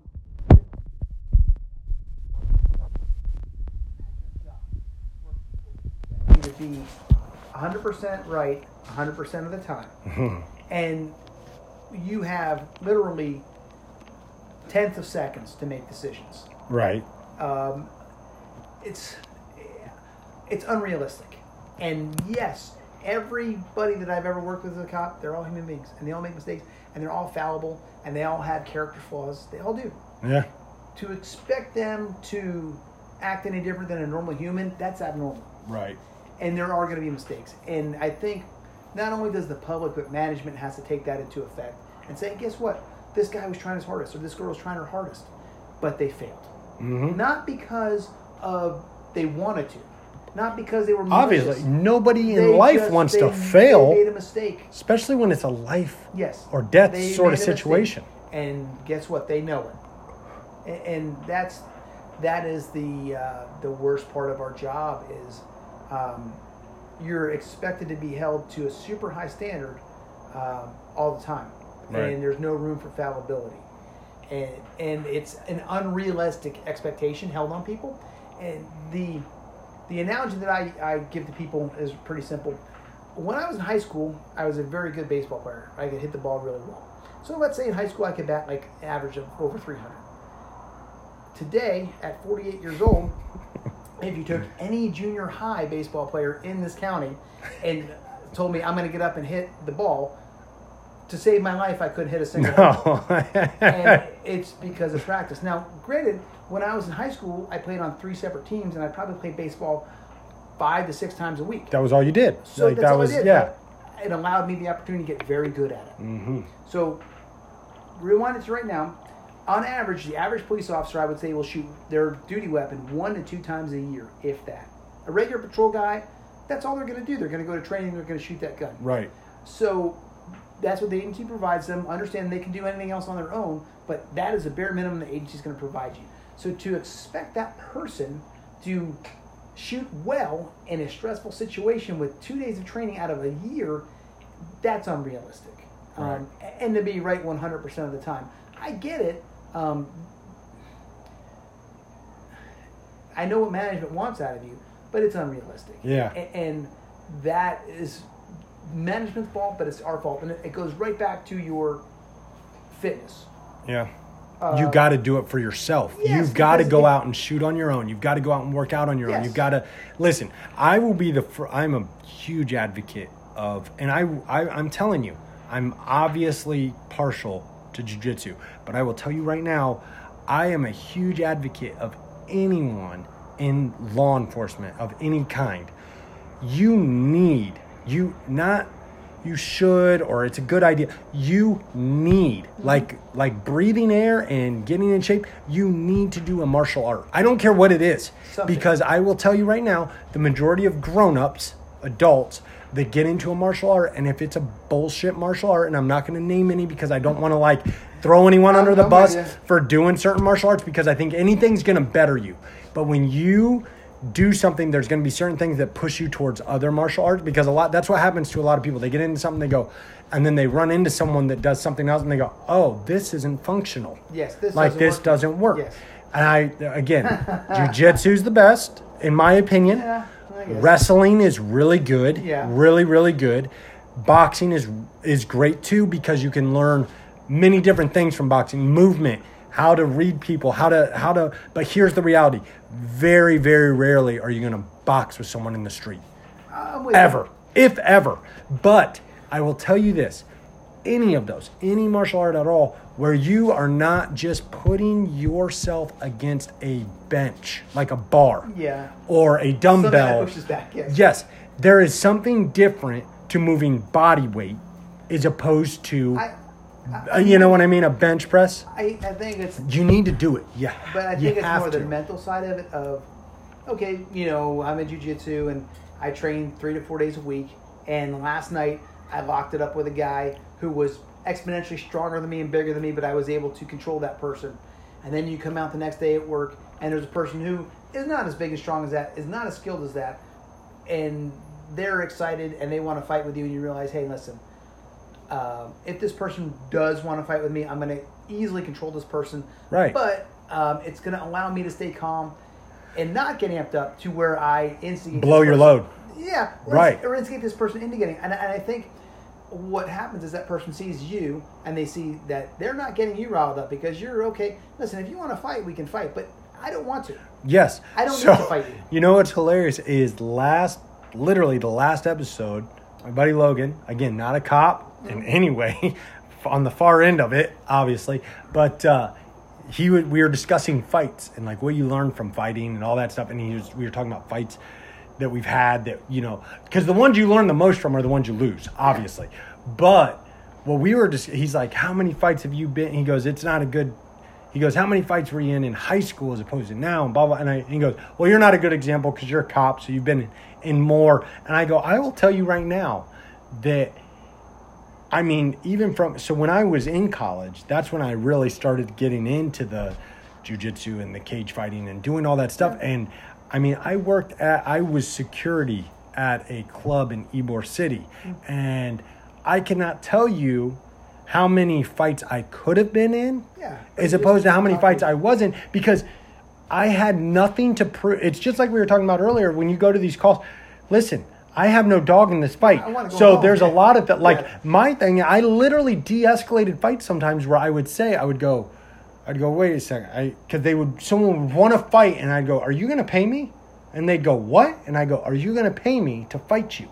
And they would go, no. And I'd go, I'm good then Yeah, and they would that would it would catch them so off guard Yeah. because they'd be like, well, "What do you mean?" And I a lot of them I told them I go, "Well, I'm training to be in a cage fight, and if I get hurt fighting you, Mm-hmm. I won't get paid.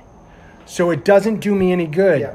You know, because and a lot of times it's happened at parties where someone would find out, oh, you're a kid, fighter, you think you're tough, sort of, and it's like, yeah, man, I'm not gonna fight. I don't think I'm tough Yeah. because every day I'm getting my bell rung Yeah. by someone way better than me like that and that's what i'm saying is i think that just like you said if you are realistically on a uh, even on a semi-weekly basis a couple times a week basis training with someone that you're going oh man i'm i'm not as good as i thought but then when you go out on the road and you're against someone that you're like you're like okay i know i'm not the best but i'm going to give I'm this guy everything guy. i got like i'm telling you one of my favorite things ever is uh, Tim Kennedy and his uh, his one of his uh, quotes or whatever you want to call it on that Ranger Up uh, Yeah. website.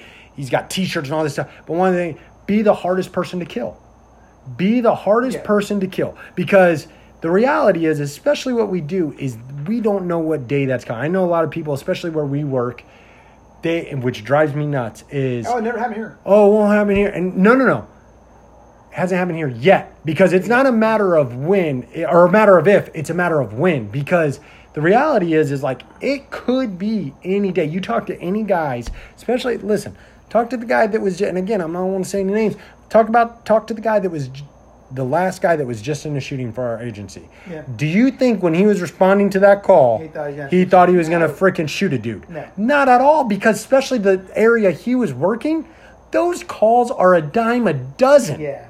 And he shows up and has to shoot this dude. Well, Like, but put yourself in that position of, of being out there and working, and you know I can use uh, the SWAT analogy of it. Of when you line up in a stack of people you're going into a house. You, you, first of all, you get the ops plan ahead of time, and you know what number you are, and you look at yourself and you say, okay, I'm number four. Who's number three and who's number five? Okay, I'm solid. You know what I'm saying? Yeah. And you're like, okay, I, I, I got the, for the, and I will say this for the most part, Always solid, it's pretty, Without you're on the SWAT team. but without a doubt. You're pretty solid. But you you know And- when you're sitting there going, oh oh yeah, that guy, yeah, that's the guy I want number number Yeah, me, and I want that yeah. guy behind me, and it's the same thing when you show up on a call and you're with uh, you know somebody, and you're like, oh man, right. and you're like, no, not the person I want to be with, and Well, there are certain people that you Yeah. like looking at that individual, you would be like, uh, Well, but then knowing him and knowing how he Yes. is, you're like, I want that dude with me every single time. but but you don't get that guy. Right. So what you have to do is work off what you can with the guys that you got. And I'll use a great example. Uh, we had a homicide a bunch of years back, and everybody on the team was out of town except me and Mark and every new guy on Earth. and uh, this was a long time ago. So we had to go pick up a homicide suspect.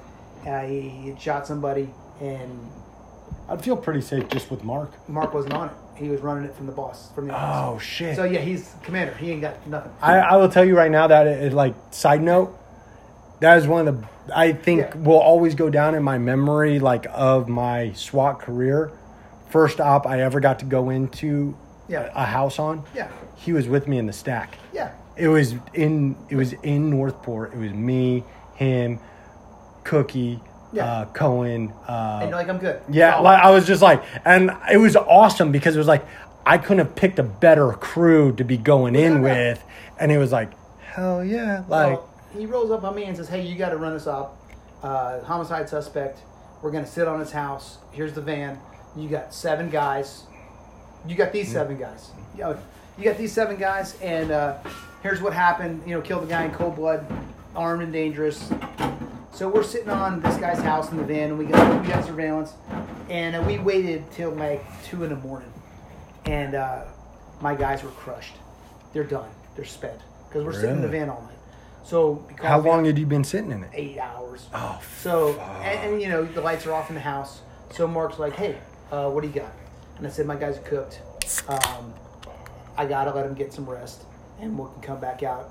If you want to rotate SIS out, keep an eye on the house. We're good, but my guys are done. Yeah, So he's like, go home. which is smart. Yeah. that's smart, I- right? yeah. Go Like, home. hey, why are we gonna hit this tired when Yeah. this guy has the It's, advantage? it's like two in the morning. Yeah. Um, go home. why were you guys waiting so long? Homicide suspect, and we want him to come out the house. Oh, you were waiting for him to come out, Come out and take him out. instead of just hitting it. Yeah, no, Okay. didn't want to Oh, house. okay. Because it's his place. I got So you, we're like, no you, problem. Uh, and, and it was smart. So we're waiting for him to come out. So I said, listen, my guys need to get some sleep. He goes, no problem. Come back six thirty. We'll we'll get rolling at seven and get on it. So we go home, go to sleep, come back out seven o'clock. We're on the road rolling. Guy starts moving at about eleven. You know how it goes. You know. Yep, yep. So he rolls out. I ain't got nowhere to be. No, he rolls out, goes to uh, supermarket, hang out at supermarket. SIS guys are on him, watching him covert, and uh, comes out in the parking lot, and we do a not on a vehicle takedown, but we did a takedown. More or less rolled up on him in the van. Guys did a jump out and put him on the ground and knocked him down. It was textbook. It was great. And good op, but guys were tired. Even with guys who had really little experience. Um, luckily, I put Todd on the vehicle. Like Todd was a driver because he's an experienced guy, and he was perfect. Um, uh, I'll just use first name. Sean was there, uh, but some other guys were good. I was up in the passenger seat and poked my rifle out the front window at the guy. You know, but everything went out real well. He Right. had no chance. We put him down and hooked him up, um, and that was with brand new guys who hadn't worked much together, but speed, surprise, violence of action, Right. all perfect. But and you're all on the same page. Yeah, That's the biggest. well, the good part is being in the van for 12, 14 hours is hey, You've talked through every scenario there is. Yeah, yeah, stuff yeah. like that to the point people are like, shut up. Yeah. Got it. We're all ready to go. Everybody's ready. And it's so crazy because you get amped up at that first one, two, three hour, and Mm-hmm. then everybody's like, oh shit. Then by hour six, seven, eight, people are like, oh, this really sucks. By hour 10, people are like, fuck this. I don't want to be in the van Yeah. anymore. So, but luckily my guys were all sharp and they all knew the mission. So they stayed on it and, and, and we did a great job. Do you remember that one we did on uh, uh, on uh, the island? Yeah. And it was a long, and it was it was the Brutal. same thing where it was like, what are we? You, and we had our reasons for Yeah. waiting again, but it was like, oh my god! But- And it- again, it was That- like, we were out there over 11 hours and our guys were cooked.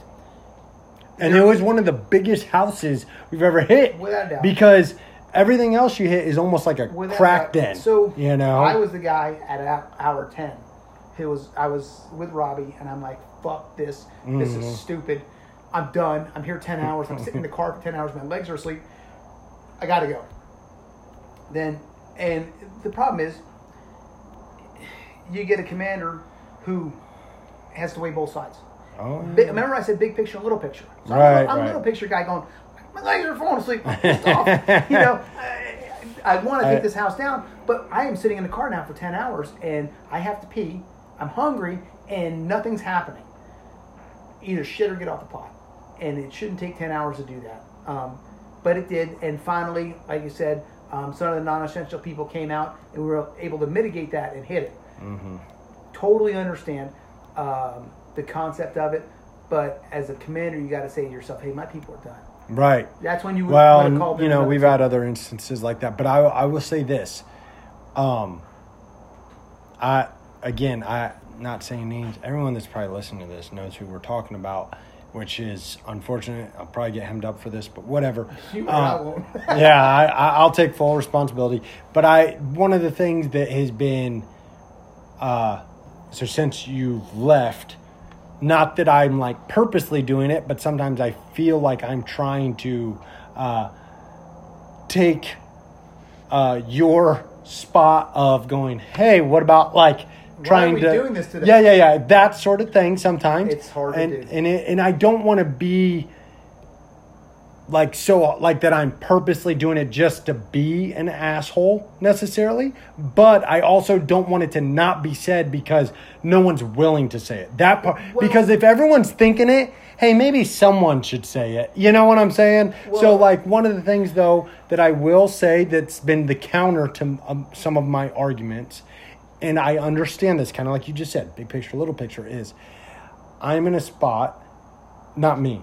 I'm talking about the big picture person. Yeah. I'm in a spot where I need to sometimes protect you guys from yourselves. Without a doubt. I totally get I- that. I know and I think that's a. I think that's Yeah. a great expression because it's 100% true. I totally get it. Listen, we all saw We Were Soldiers, right? With Mel Gibson where the taxi driver delivers the telegram to the wife Yeah, and she yeah. fucking loses her shit on the guy Like, and he's like. I don't want to I don't want to be this guy either and then it was her and other wives that are going to people to deliver to the, I get what you're saying. But, you can't here- think about that. Right. Listen, we all signed up. Yes. We're here to do an inherently dangerous first. job. Yes. And we all signed up to do it. And I get that. And I understand what you're saying. Listen, let's do it safely. Let's do it right. But we train for a reason. And sometimes I worry that maybe we get a little bit. Uh, because of the circumstances of where where we are in society with different things, yeah. We sometimes we go,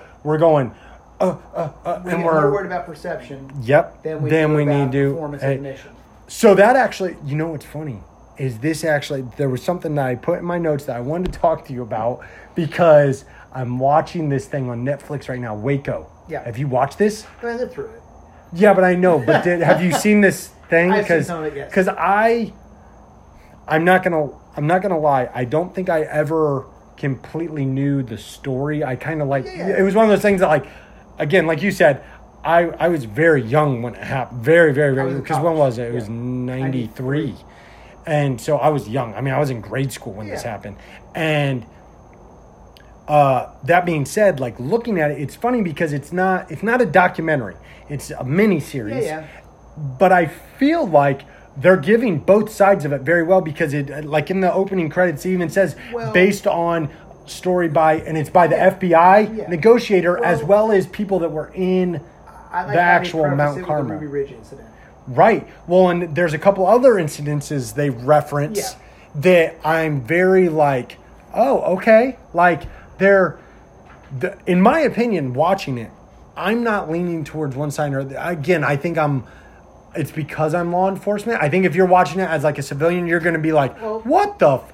But I can see both sides of it to an at to a Yeah. point. But I will tell you right now, ATF fucked that from the word go. Yeah. Like there was no reason to be because the oh, the the sounding, and I don't spoiler alert again. I haven't seen all of it yet, but spoiler alert.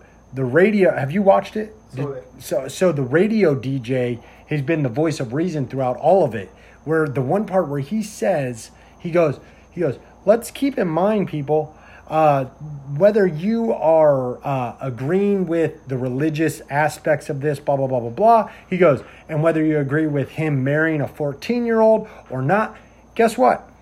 That has nothing to do with alcohol, tobacco, or firearms. Those things. Well, it did have to do with the Again, fire. Well, now hang on a second though. That's they why they had were there. they were there because it was suspected they had firearms. Mm-hmm. They hadn't ever actually gotten actual proof that they had the firearms. And the main concern of the firearms was the fact that they had made changed them from semi-automatic to yeah. full automatic. But at that time in Texas, all you had to pay was a twenty-five dollar Yeah. permit fee to be able to do that. Which, again, it was never established whether or not they had first off paid that fee for the permit, which they may have, I don't know, or secondly whether they were selling those ones that they had converted, or they just had them. again, I- which is I a debt. So I just find it very interesting that they're going into all this stuff, and you watch the series, and you're like, you're sitting there and you're going, oh, so thi- like that to me was the epitome of like the whole Big Brother thing actually starting. So, bringing it to recent events, are you familiar with what happened to General Flynn? So, General Flynn. So, okay. So, this guy gets brought in by the FBI, basically, basically on type of, and this is recent, um, on some type of Russian conspiracy. Okay, They have no charges on this guy. Just they think that he is a conspiracy for what? uh, colluding with the Russians in reference Oh, to oh, like okay, the, okay. the Trump thing. So this guy gets brought in by the FBI. And who is he? He's just a nobody, or he's no, a- he's a, he was a general in the military, and he was um, an advisor. actively or like retired. He was an advisor to Trump. He was. Um, I like to say his position, but it's not in my head now because I drank too many beers. But so they bring this guy in, no charges whatsoever, and Right. Flynn's a fucking idiot too because he doesn't say, "I want an attorney" or "Am I under arrest?" right. So, and you would think he'd be smart enough to do this, but you know, being a regular citizen, and Well, being a general, I think these guys are on my side. That uh, I was just gonna say he's probably a general, and they're like, "Hey, we want to bring you." in. He's like, "Okay," So he goes in there thinking nothing and of it. And starts speaking with him. They have no charges on him, nothing for collusion, conspiracy, nothing. Right. So I guess he told them some lies. Now I'm not saying it was intentional, unintentional. I don't have the transcript, but he has no no pending charges. Goes in there, contradicts himself in testimony. Oh shit. They hook him up, send him to prison. Okay. What? Total fishing expedition, and he more or less contradicted himself. They're like, "You're lying to the federal government." He's like, "Okay, I did. I, I didn't mean to, but I did. Great, you're going to prison for like nine years or whatever." So this guy, he he just uh, got the charges dropped on him. Oh my But gosh. it was a fishing expedition by the previous administration to hem this guy up because he's part of Trump's team. Totally understand.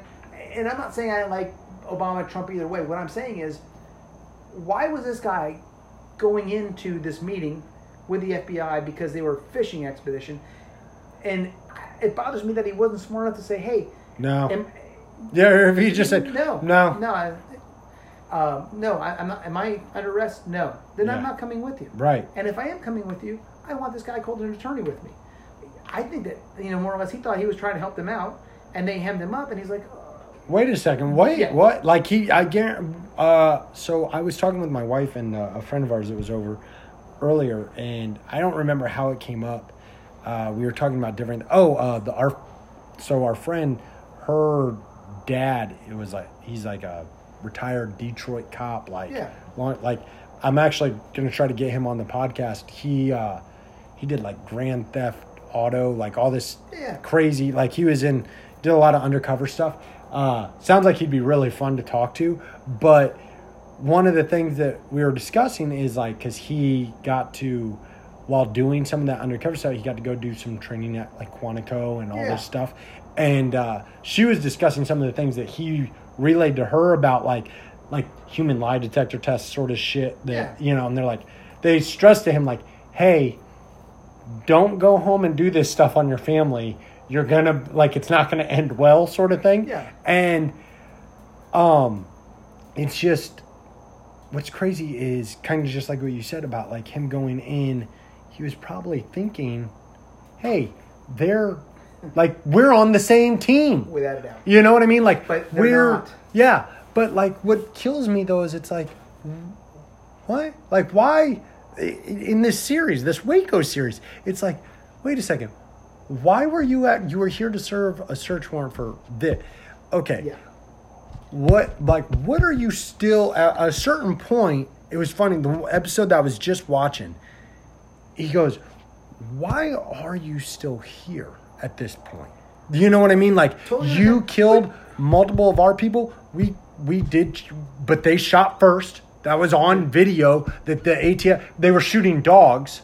They they were shooting at a dog that was coming at them, and that sent everybody else off Yeah, shooting. And it. then re- fire was returned. And again, now you're into a defending your property sort of thing. Uh, all of that Yeah. because again, uh, no announcement was ever made that it was a search warrant. No one was ever identified. Like there's a just doing A what I'm doing, watching it from the outside. I'm going, wow, they did a that's probably why we have a lot of things issued to A lot of us that like yeah like there's a lot and i get that but check the boxes. Right, right, right. So what I'm saying though is one of the things that the the people, the you know religious people at Mount Carmel or whatever you want to, I I don't The like Branch Davidians, yeah. right. I won't I won't even say uh, cult because of just that episode that I just watched. It's like technically Jesus was part of a cult.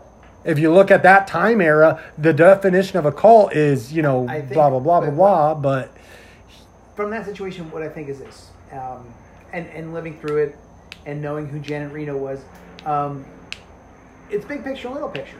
So little picture, you're a guy on the assault team that gets handed an ops plan based on information that you're given. You're like, okay, thumbs up. Judge signed off on a search warrant. We're going to go and do this to the best of our ability.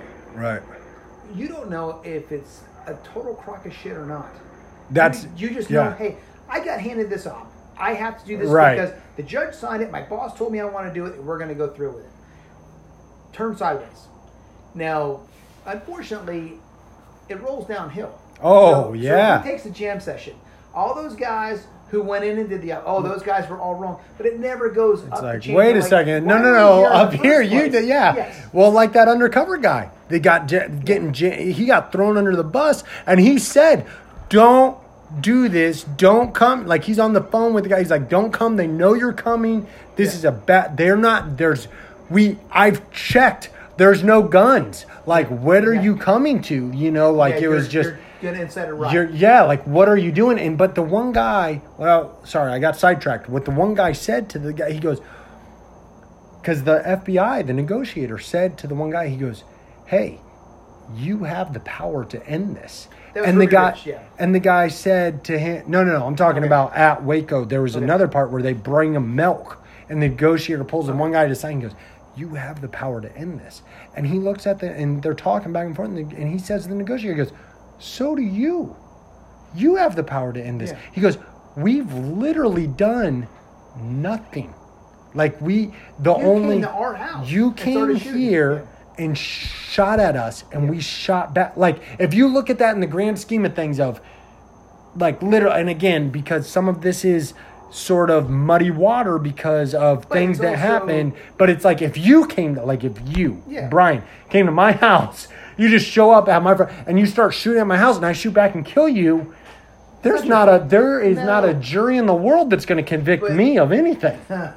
You know what I mean? and I've actually worked cases. like right. It's But- like no, I didn't. I didn't do nothing. You know. So that's what kills me. Is it's like how did that even? because it's the government, and Right, and that's- can do no wrong. Yeah. So And- when uh, and Well, that's why I'm getting that. I, I bought that guy, that negotiator's book. He has a book. Okay. Because I would like to, because from his, based on what this series is showing, I feel, and again, I haven't finished it, but I feel like what's going to end up happening is he's going to catch the shaft somehow for being in the wrong. And I would like to hear, because he sounds like he's even anti what they're doing. You know what I mean? Like Yeah. he's like, what are you? He's like, no, we're we are in the wrong. Like we screwed up. one thing I have learned from doing law enforcement over twenty years is nobody up top is ever going to say that. Right. You can't admit that you're right. He Yeah. even did that in the series. He couldn't. He There's no because when he said that to him, he looked at him like, "Yeah, you know we can't. We can't leave now. No, like if we just no. back out." But I, I have no idea why. But nobody up at that level will say, "You know what? It's on us. I take full responsibility, and that's the way it goes." It's never that guy. Yeah. Um, It's really weird. well, it's I get it to an extent because they don't want to admit liability. they don't want to let, but they don't want to. They don't want to give up that power. It's two things. It's liability It and it's ego. Yeah. Because how could I be wrong? I'm in charge. All right. You know, it, Because if you show that, it shows some sort of weakness to an extent. I don't know. I don't. I'd say it shows strength. I don't think it does. no, I but would say yeah. it shows strength. But um, Admitting when you're wrong totally shows strength. If you can humble yourself, that goes back to jujitsu. Yeah. Listen, as soon as you can admit, because there are a lot of guys, especially on what we do, that is the reason they don't do jujitsu No, because they don't want to look. You laugh because you Okay, know you you know hear, um, who. Andy Stumpf was talking.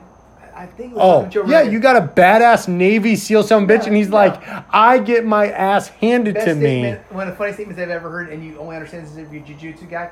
But he goes, "You should make a T-shirt that says I tap the pressure." so he he was talking to Joe Rogan about Rickson, or I think Rickson's talking to him about it, and how Rickson took one of the best, best black belts in the world, put him in side control, and the guy tapped out. And another guy came up to Rickson when the roll was over because the guy took his black belt off and threw it in the trash. And he, and he- so he's like, "Hey, uh, what did you catch that guy?" And and uh, Rickson was like, uh, "Top side control." And like, "Pardon me," you know. Uh-huh. And yeah, um, it's ego. So you can be a world champion in jiu-jitsu, Right. and this old man put you in top side control and crushed your ribs to the point where your diaphragm was done, and you tap to it, and you're like, "How did this happen? How do I beat world champions?" But this guy does it here, and and it's just it's Right. it- it's, It's- great. yeah. It's ego, but um, and, and that's the best because part you yeah, because so again for not to bore people that don't do jujitsu which anyone listening to this i don't care who you are or where you're at in your life go do jujitsu. Eh, maybe. Like no i don't get no maybe Here's- it's you're gonna get something from but the reality is is as you get better the bet the better you get at jujitsu the better you're going to be as a human being. I'm telling you because you will be humbled in so many different ways that you will start to appreciate things in life that you didn't you I can do stuff with my kids now that where I go and I it's it's learning lessons to where Yeah. I've explained to my daughter like especially things like how are you going to explain to your kids in particular, especially once you're a grown up. You're a grown up. Say you're not in whatever. You're you you maybe you played sports in high school or you played sports in college or whatever. You're an athlete, but it's really hard to explain to your kids, in my opinion. Hey, uh, something that they can understand a struggle that's real. Like i had to do this with my daughter the other day. Uh, she she does dance and uh, acro like acrobatic stuff. And uh, she was really struggling with this thing. And she's like i don't want to do this anymore. And one of the things is my It's wife hard. yeah. Yeah. and, and i had to That's good, explain to her i go listen when you because she couldn't get this certain this certain trick that she was trying to do and she was doing it into the ground to where she was just she was so exhausted she couldn't get it. And my wife asked me to talk to her and say what she goes what do you do? Because my daughter d- used to do jujitsu and still wants to but you know, she's doing a lot of dance but she says uh, she understands the concept of it and she's watched me do it Yeah, and she's and and, there gonna get your ass which can I just say something? That's another added bonus of jujitsu. if you can get your kids to go watch you, yeah. If you can get your kids to go watch you get your ass beat, it will it will humble you in front of your kids, but it will also make your kids understand something that like you can't you can't relay to them in words because they go, "Oh, like because sometimes they get a little upset. I've seen it where my like especially the younger ones, they're like, "Are you okay? Are you okay?" And it's it's like, "No, oh okay, there's some sort of there's some control to the uh, violence, I guess, if that's what you want to call it, because that's what they perceive it as. It's kind of wrestling in that sense, but they see it, and once they realize, oh, hey, dad's not, he's not dying, he's not hurt, it almost gives them an understanding of like, oh, dad's put in uncomfortable positions. He can understand there's a time and a place when I try to relay to my kids, especially the oldest, listen, sometimes even dad doesn't do good at things or gets hurt at things or gets beat at things, especially that. That's the big thing. Getting beat. Because here's the reality. Listen, if you can't beat your kid, I don't mean beat them like physically beat them like with a stick. I'm talking about beat them at something. You're you're doing them a disservice at not beat like you run a race with your kid. You need to beat them in a foot race sometimes. I, I'm telling you, there You, you it's- say it's- that, but my daughter beat me the other no, no, well, no, no, no, no. I'm not saying that they can. I'm saying they need to know what it is to lose. Yeah, of course. So that being said, doing jujitsu, when they watch you lose, they go, "Oh, wait a second! Like, that there's a there's literally like a mental trigger, I think, in everyone's DNA because of that whole caveman like wolf pack mentality of. It's different with boys when you're the dad, you always have to beat the boys, okay? Because they want to defeat the king of the king of the castle, the the alpha, whatever it is. Now that being said, when they're very young, obviously you let them win some races or they win they win when you're wrestling, whatever, but then you demolish them. Like in the sense of like, okay, let's run again. And then you run backwards and you're like, beat you. And they're like, they're crushed because they were running full out. And there's some sort of, oh, like they start to get a concept of, oh, I lost that. I didn't win that. And that's good. And that to me is why jujitsu is so relevant in the sense of my daughter understanding, hey, I have to lose sometimes to get better. Her, so like in, in dance, she doesn't lose. But- she doesn't get a trick. So I had to explain to her. now. Huh? We we are helicopter parents now. Right, right, right. we protect our because I don't want my kid to ever be upset. Yeah, you don't want them to feel bad. No. But that's but that's what I was explaining to my daughter the other night with like because my wife like wanted to bring in something from the house. She's like, "How do you do it when you're getting beaten jujitsu?" And I go, "I'm gonna be honest with you. Sometimes. Yeah, I tap, Tap out. and then sometimes I literally have to sit there and I have to think through what just happened. Or I tap and I say, "What that guy catch Yeah, me?" at? and I ask How do him. I counter that? Yeah, Yes. I, ask him. What I did go, you "Hey, do to would get you me to catch? here?" How'd you get? How'd you catch that? How'd you do that?" So like my daughter, who's drilling the same move over and over and over, and she's not getting it, the same trick, whatever it was Let she it was go. trying to do. Come back. Hey, stop. Sit back. Watch, especially in this, in what we're doing with right now, she's doing these Zoom classes. Yeah, so you yeah. can sit there and watch other kids mm-hmm. doing Yeah, the same sort of off into space. Right. You can you can sit there see and watch them do like so if you're watching another kid do it go oh okay I see what they're doing and then you come back to it and I just I mean not to harp on too much I wasn't trying to intend this to be like some long I'll get off my soapbox now about jujitsu but I'm telling you there's so many different things that in it's my it's experience. it's It- so it's good chess. it's just so good This is what I learned, especially as I get older. Um, I like to end jujitsu on a loss. So I go to the gym. Yes. And at the end of the end of the session, um, when I had that one roll left, I like to pick on somebody who I know is better than me. Mm-hmm. Say, okay, and I'll, I'll use a guy I, I roll with. His name is Joe. He's an ex-professional fighter, Muay Thai fighter, MMA fighter. I know I know Big- those thighs are Big- like fucking me, tree trunks Stronger than me, younger Yes. than me. But I roll with him because I leave being humbled. Because, okay, let's say before him I roll with a couple blue belts and a couple white belts and I beat the brakes off him. Makes me feel good.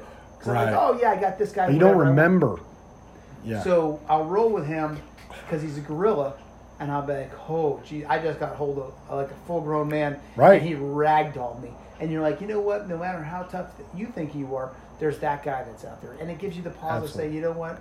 I understand I can take care of myself, but if I run into this fool, he gonna wrap me up, Right. And that's what it gives. But you. what do, what is the main thing that it does? gives me levity, and know that hey, guess what?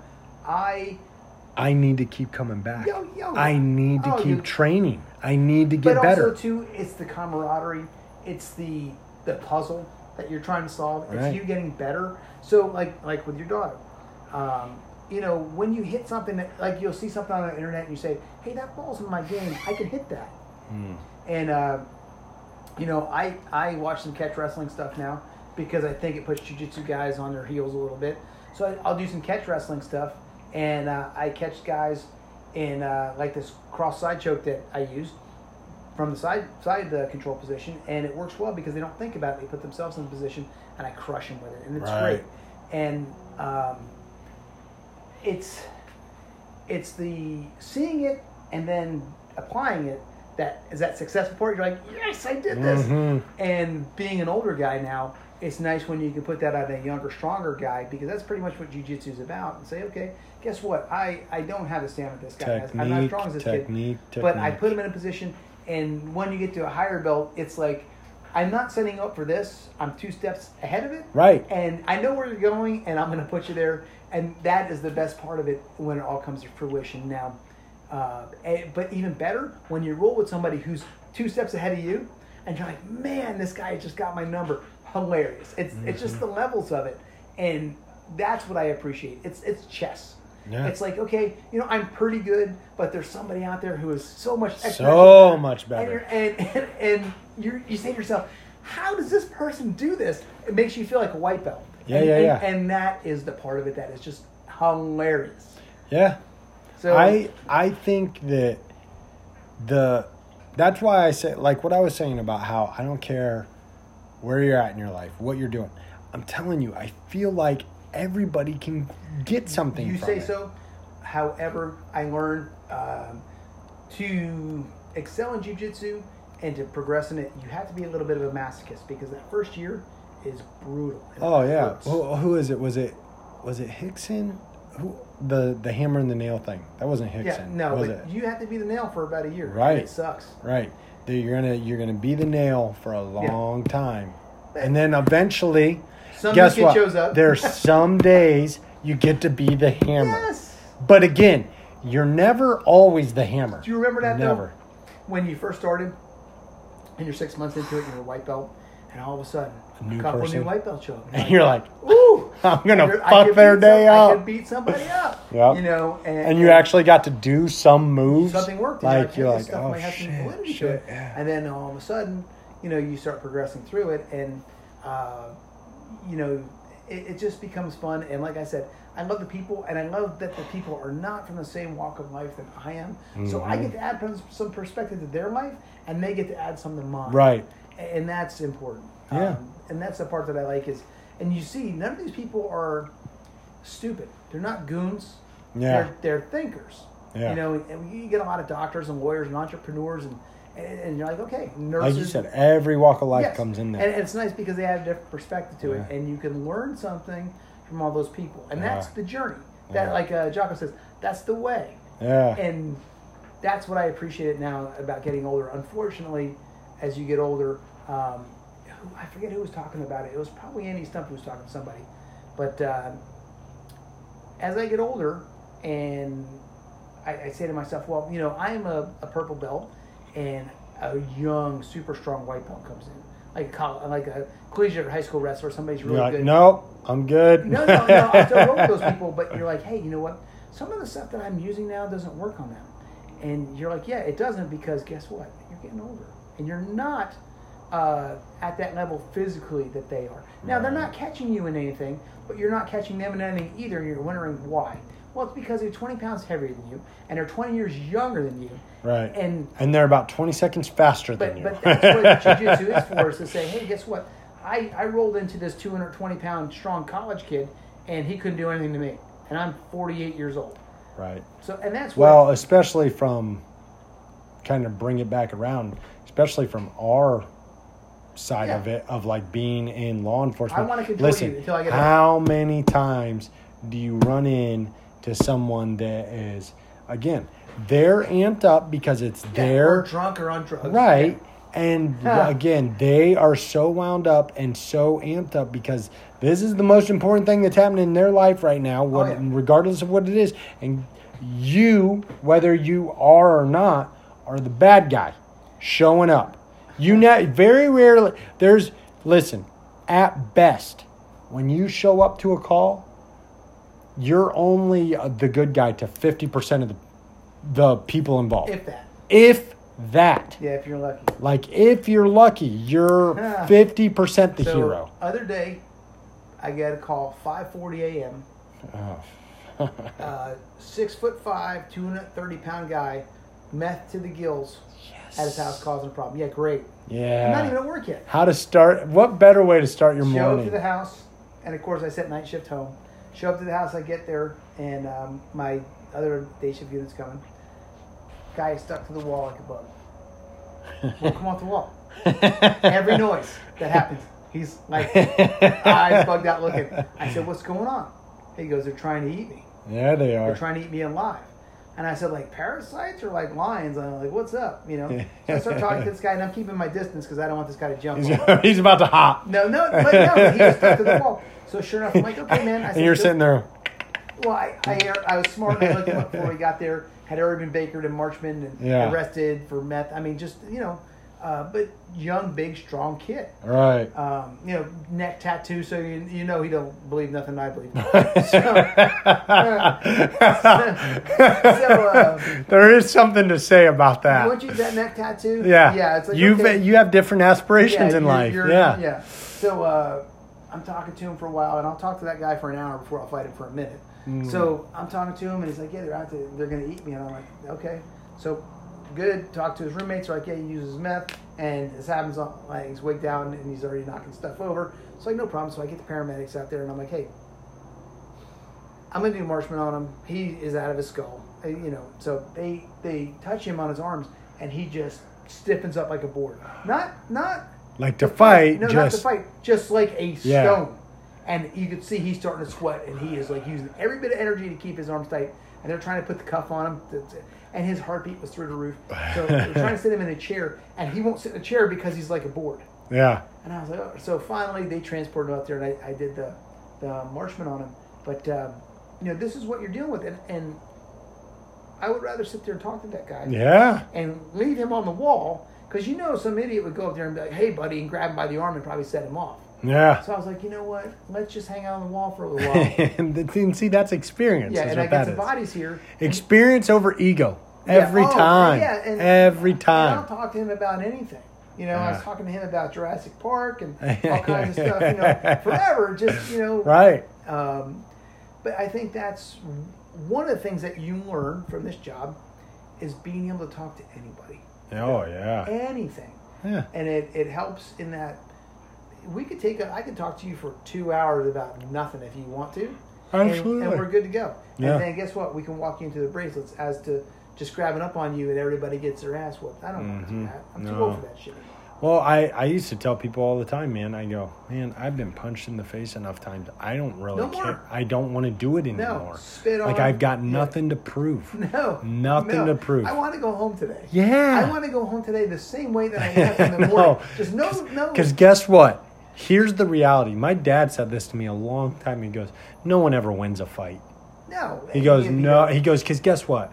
You say you cold cock the guy first punch, knock him out cold. Your hand's hurting tomorrow. Yeah. I don't care how hard you are. And he's gonna file an IAEA You're fucking. Well, no, no, no. I'm not even talking about like, Yeah.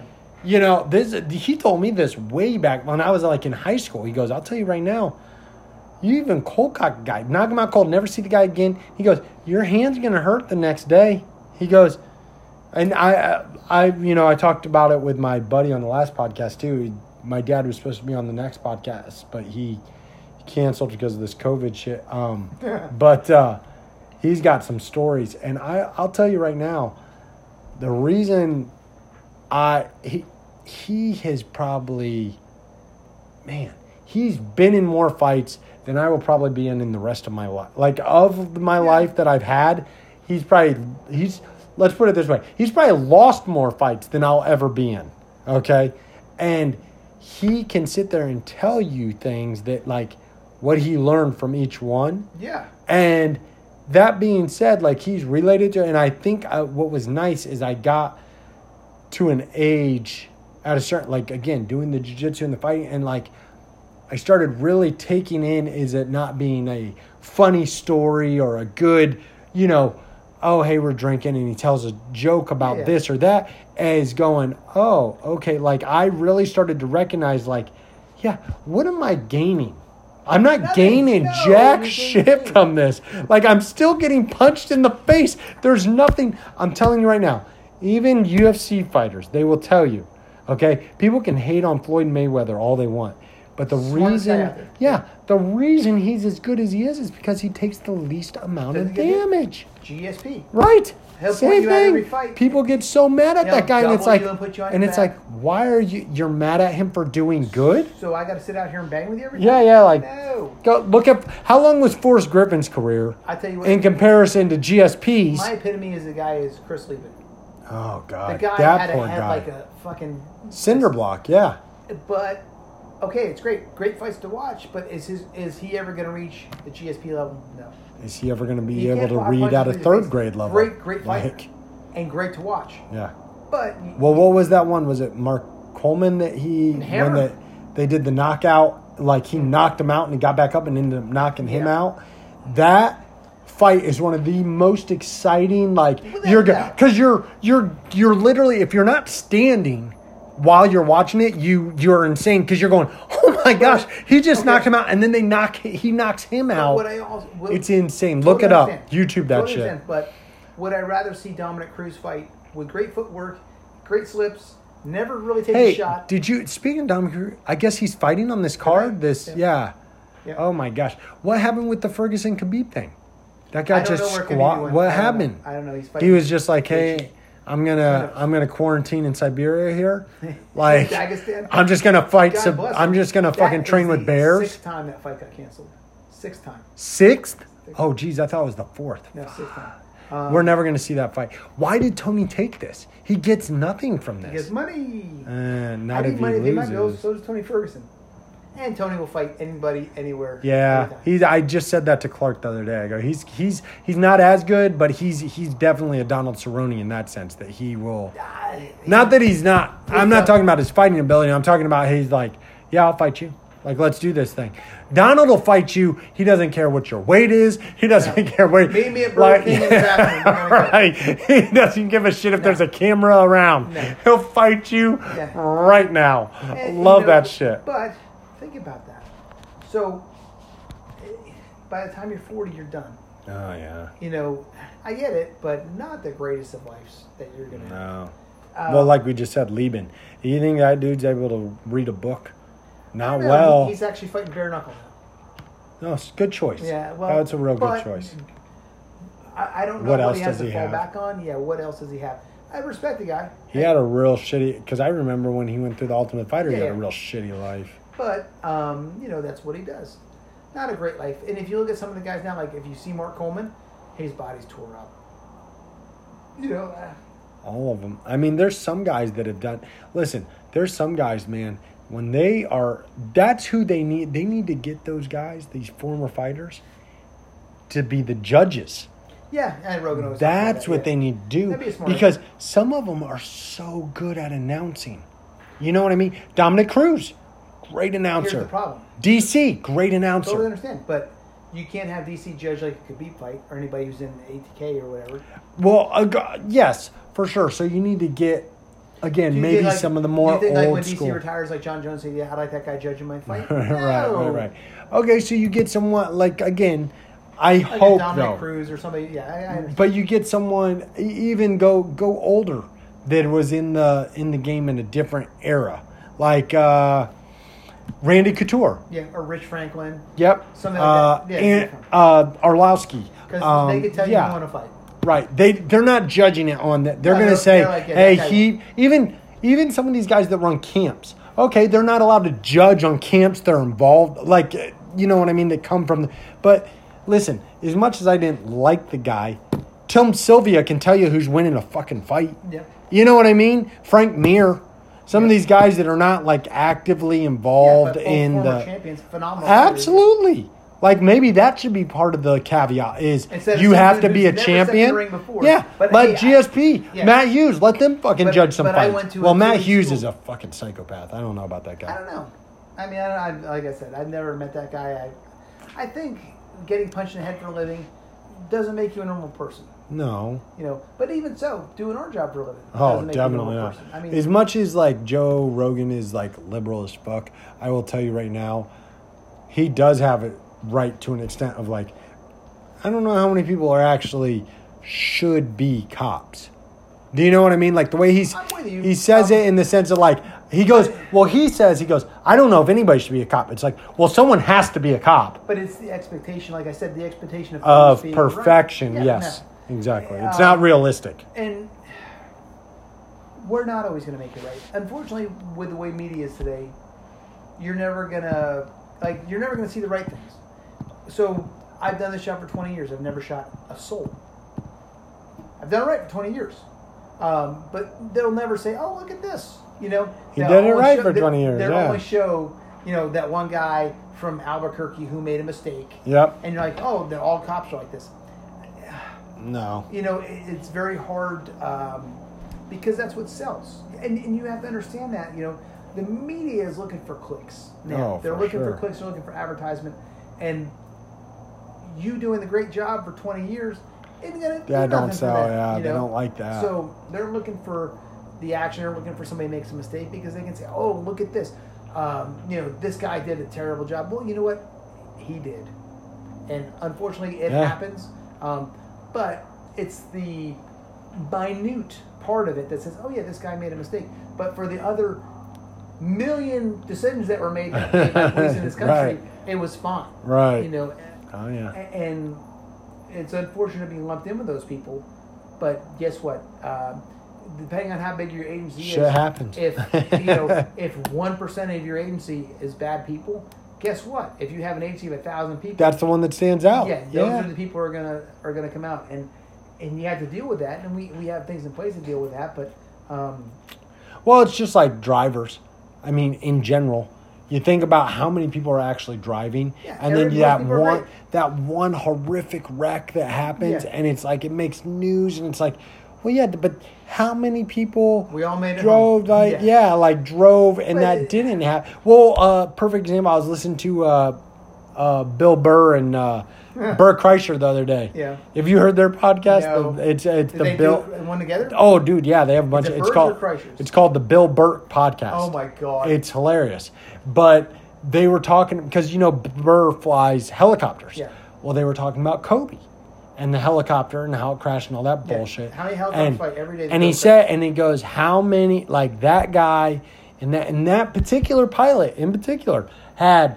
I mean, he had How many master hours? ten thousand Yes. hours driving instrument ratings and it was in somewhat shitty weather but how many times had he done it before like all this stuff and it's like a lot of people under so many like a lot of what burr calls himself like new i think he has like Yeah. whatever it is 250 hours He's which is still very good yeah he's Yeah. like he's and he was going through instrument training Yes. stuff and he's like it scared a lot of guys into like and it's like well hang on a second how many pilots fly every day That and it doesn't happen Yeah, exactly. you know so you gotta that it's a very it's a very minute like you said amount of in the grand scheme of things Yes, totally that tragic. fuck up thing, but yeah, made a mistake. yeah that fuck up and then it's it's everybody's you know only as good as your last mistake you know? Yeah. that's that's all it comes down to. Unfortunately that's what it is. But i'll listen we're at we are way this is the longest one.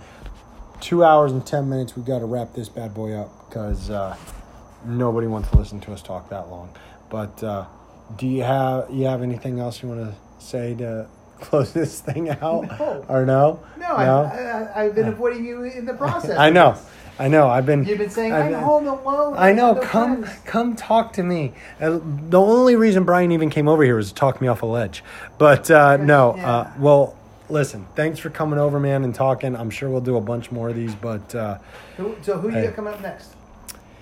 uh, well, the problem is, is this whole freaking pandemic thing. Yeah, uh, I'll tell you what. There's a. the. I'll I'll talk to you when we get off mic. There's a there's a few people that don't want to come on just because of the people that are already listening. They're like, I don't know if we if I should come on there and talk. Who listen? I there's there's a few people. I'll talk to you when we get off of this. But yes, Oh, so you're setting me up to get a GM session. no no no no not that aspect of it. But uh, there there are some people that are like, oh I don't know if I should for whatever this that or the other. I, I'll talk to you when we get off. But Really? yeah, so we'll see. I'll I'll talk to you about who I got coming up to because I don't want to name names until they actually come on. But uh, I want to put them in a spot to where they're like, oh, now I got to do it. But They oh, they have to do but it. well, listen, I I only want people to come on that want to do this and bullshit because here's the reality: is the only people that are listening to this.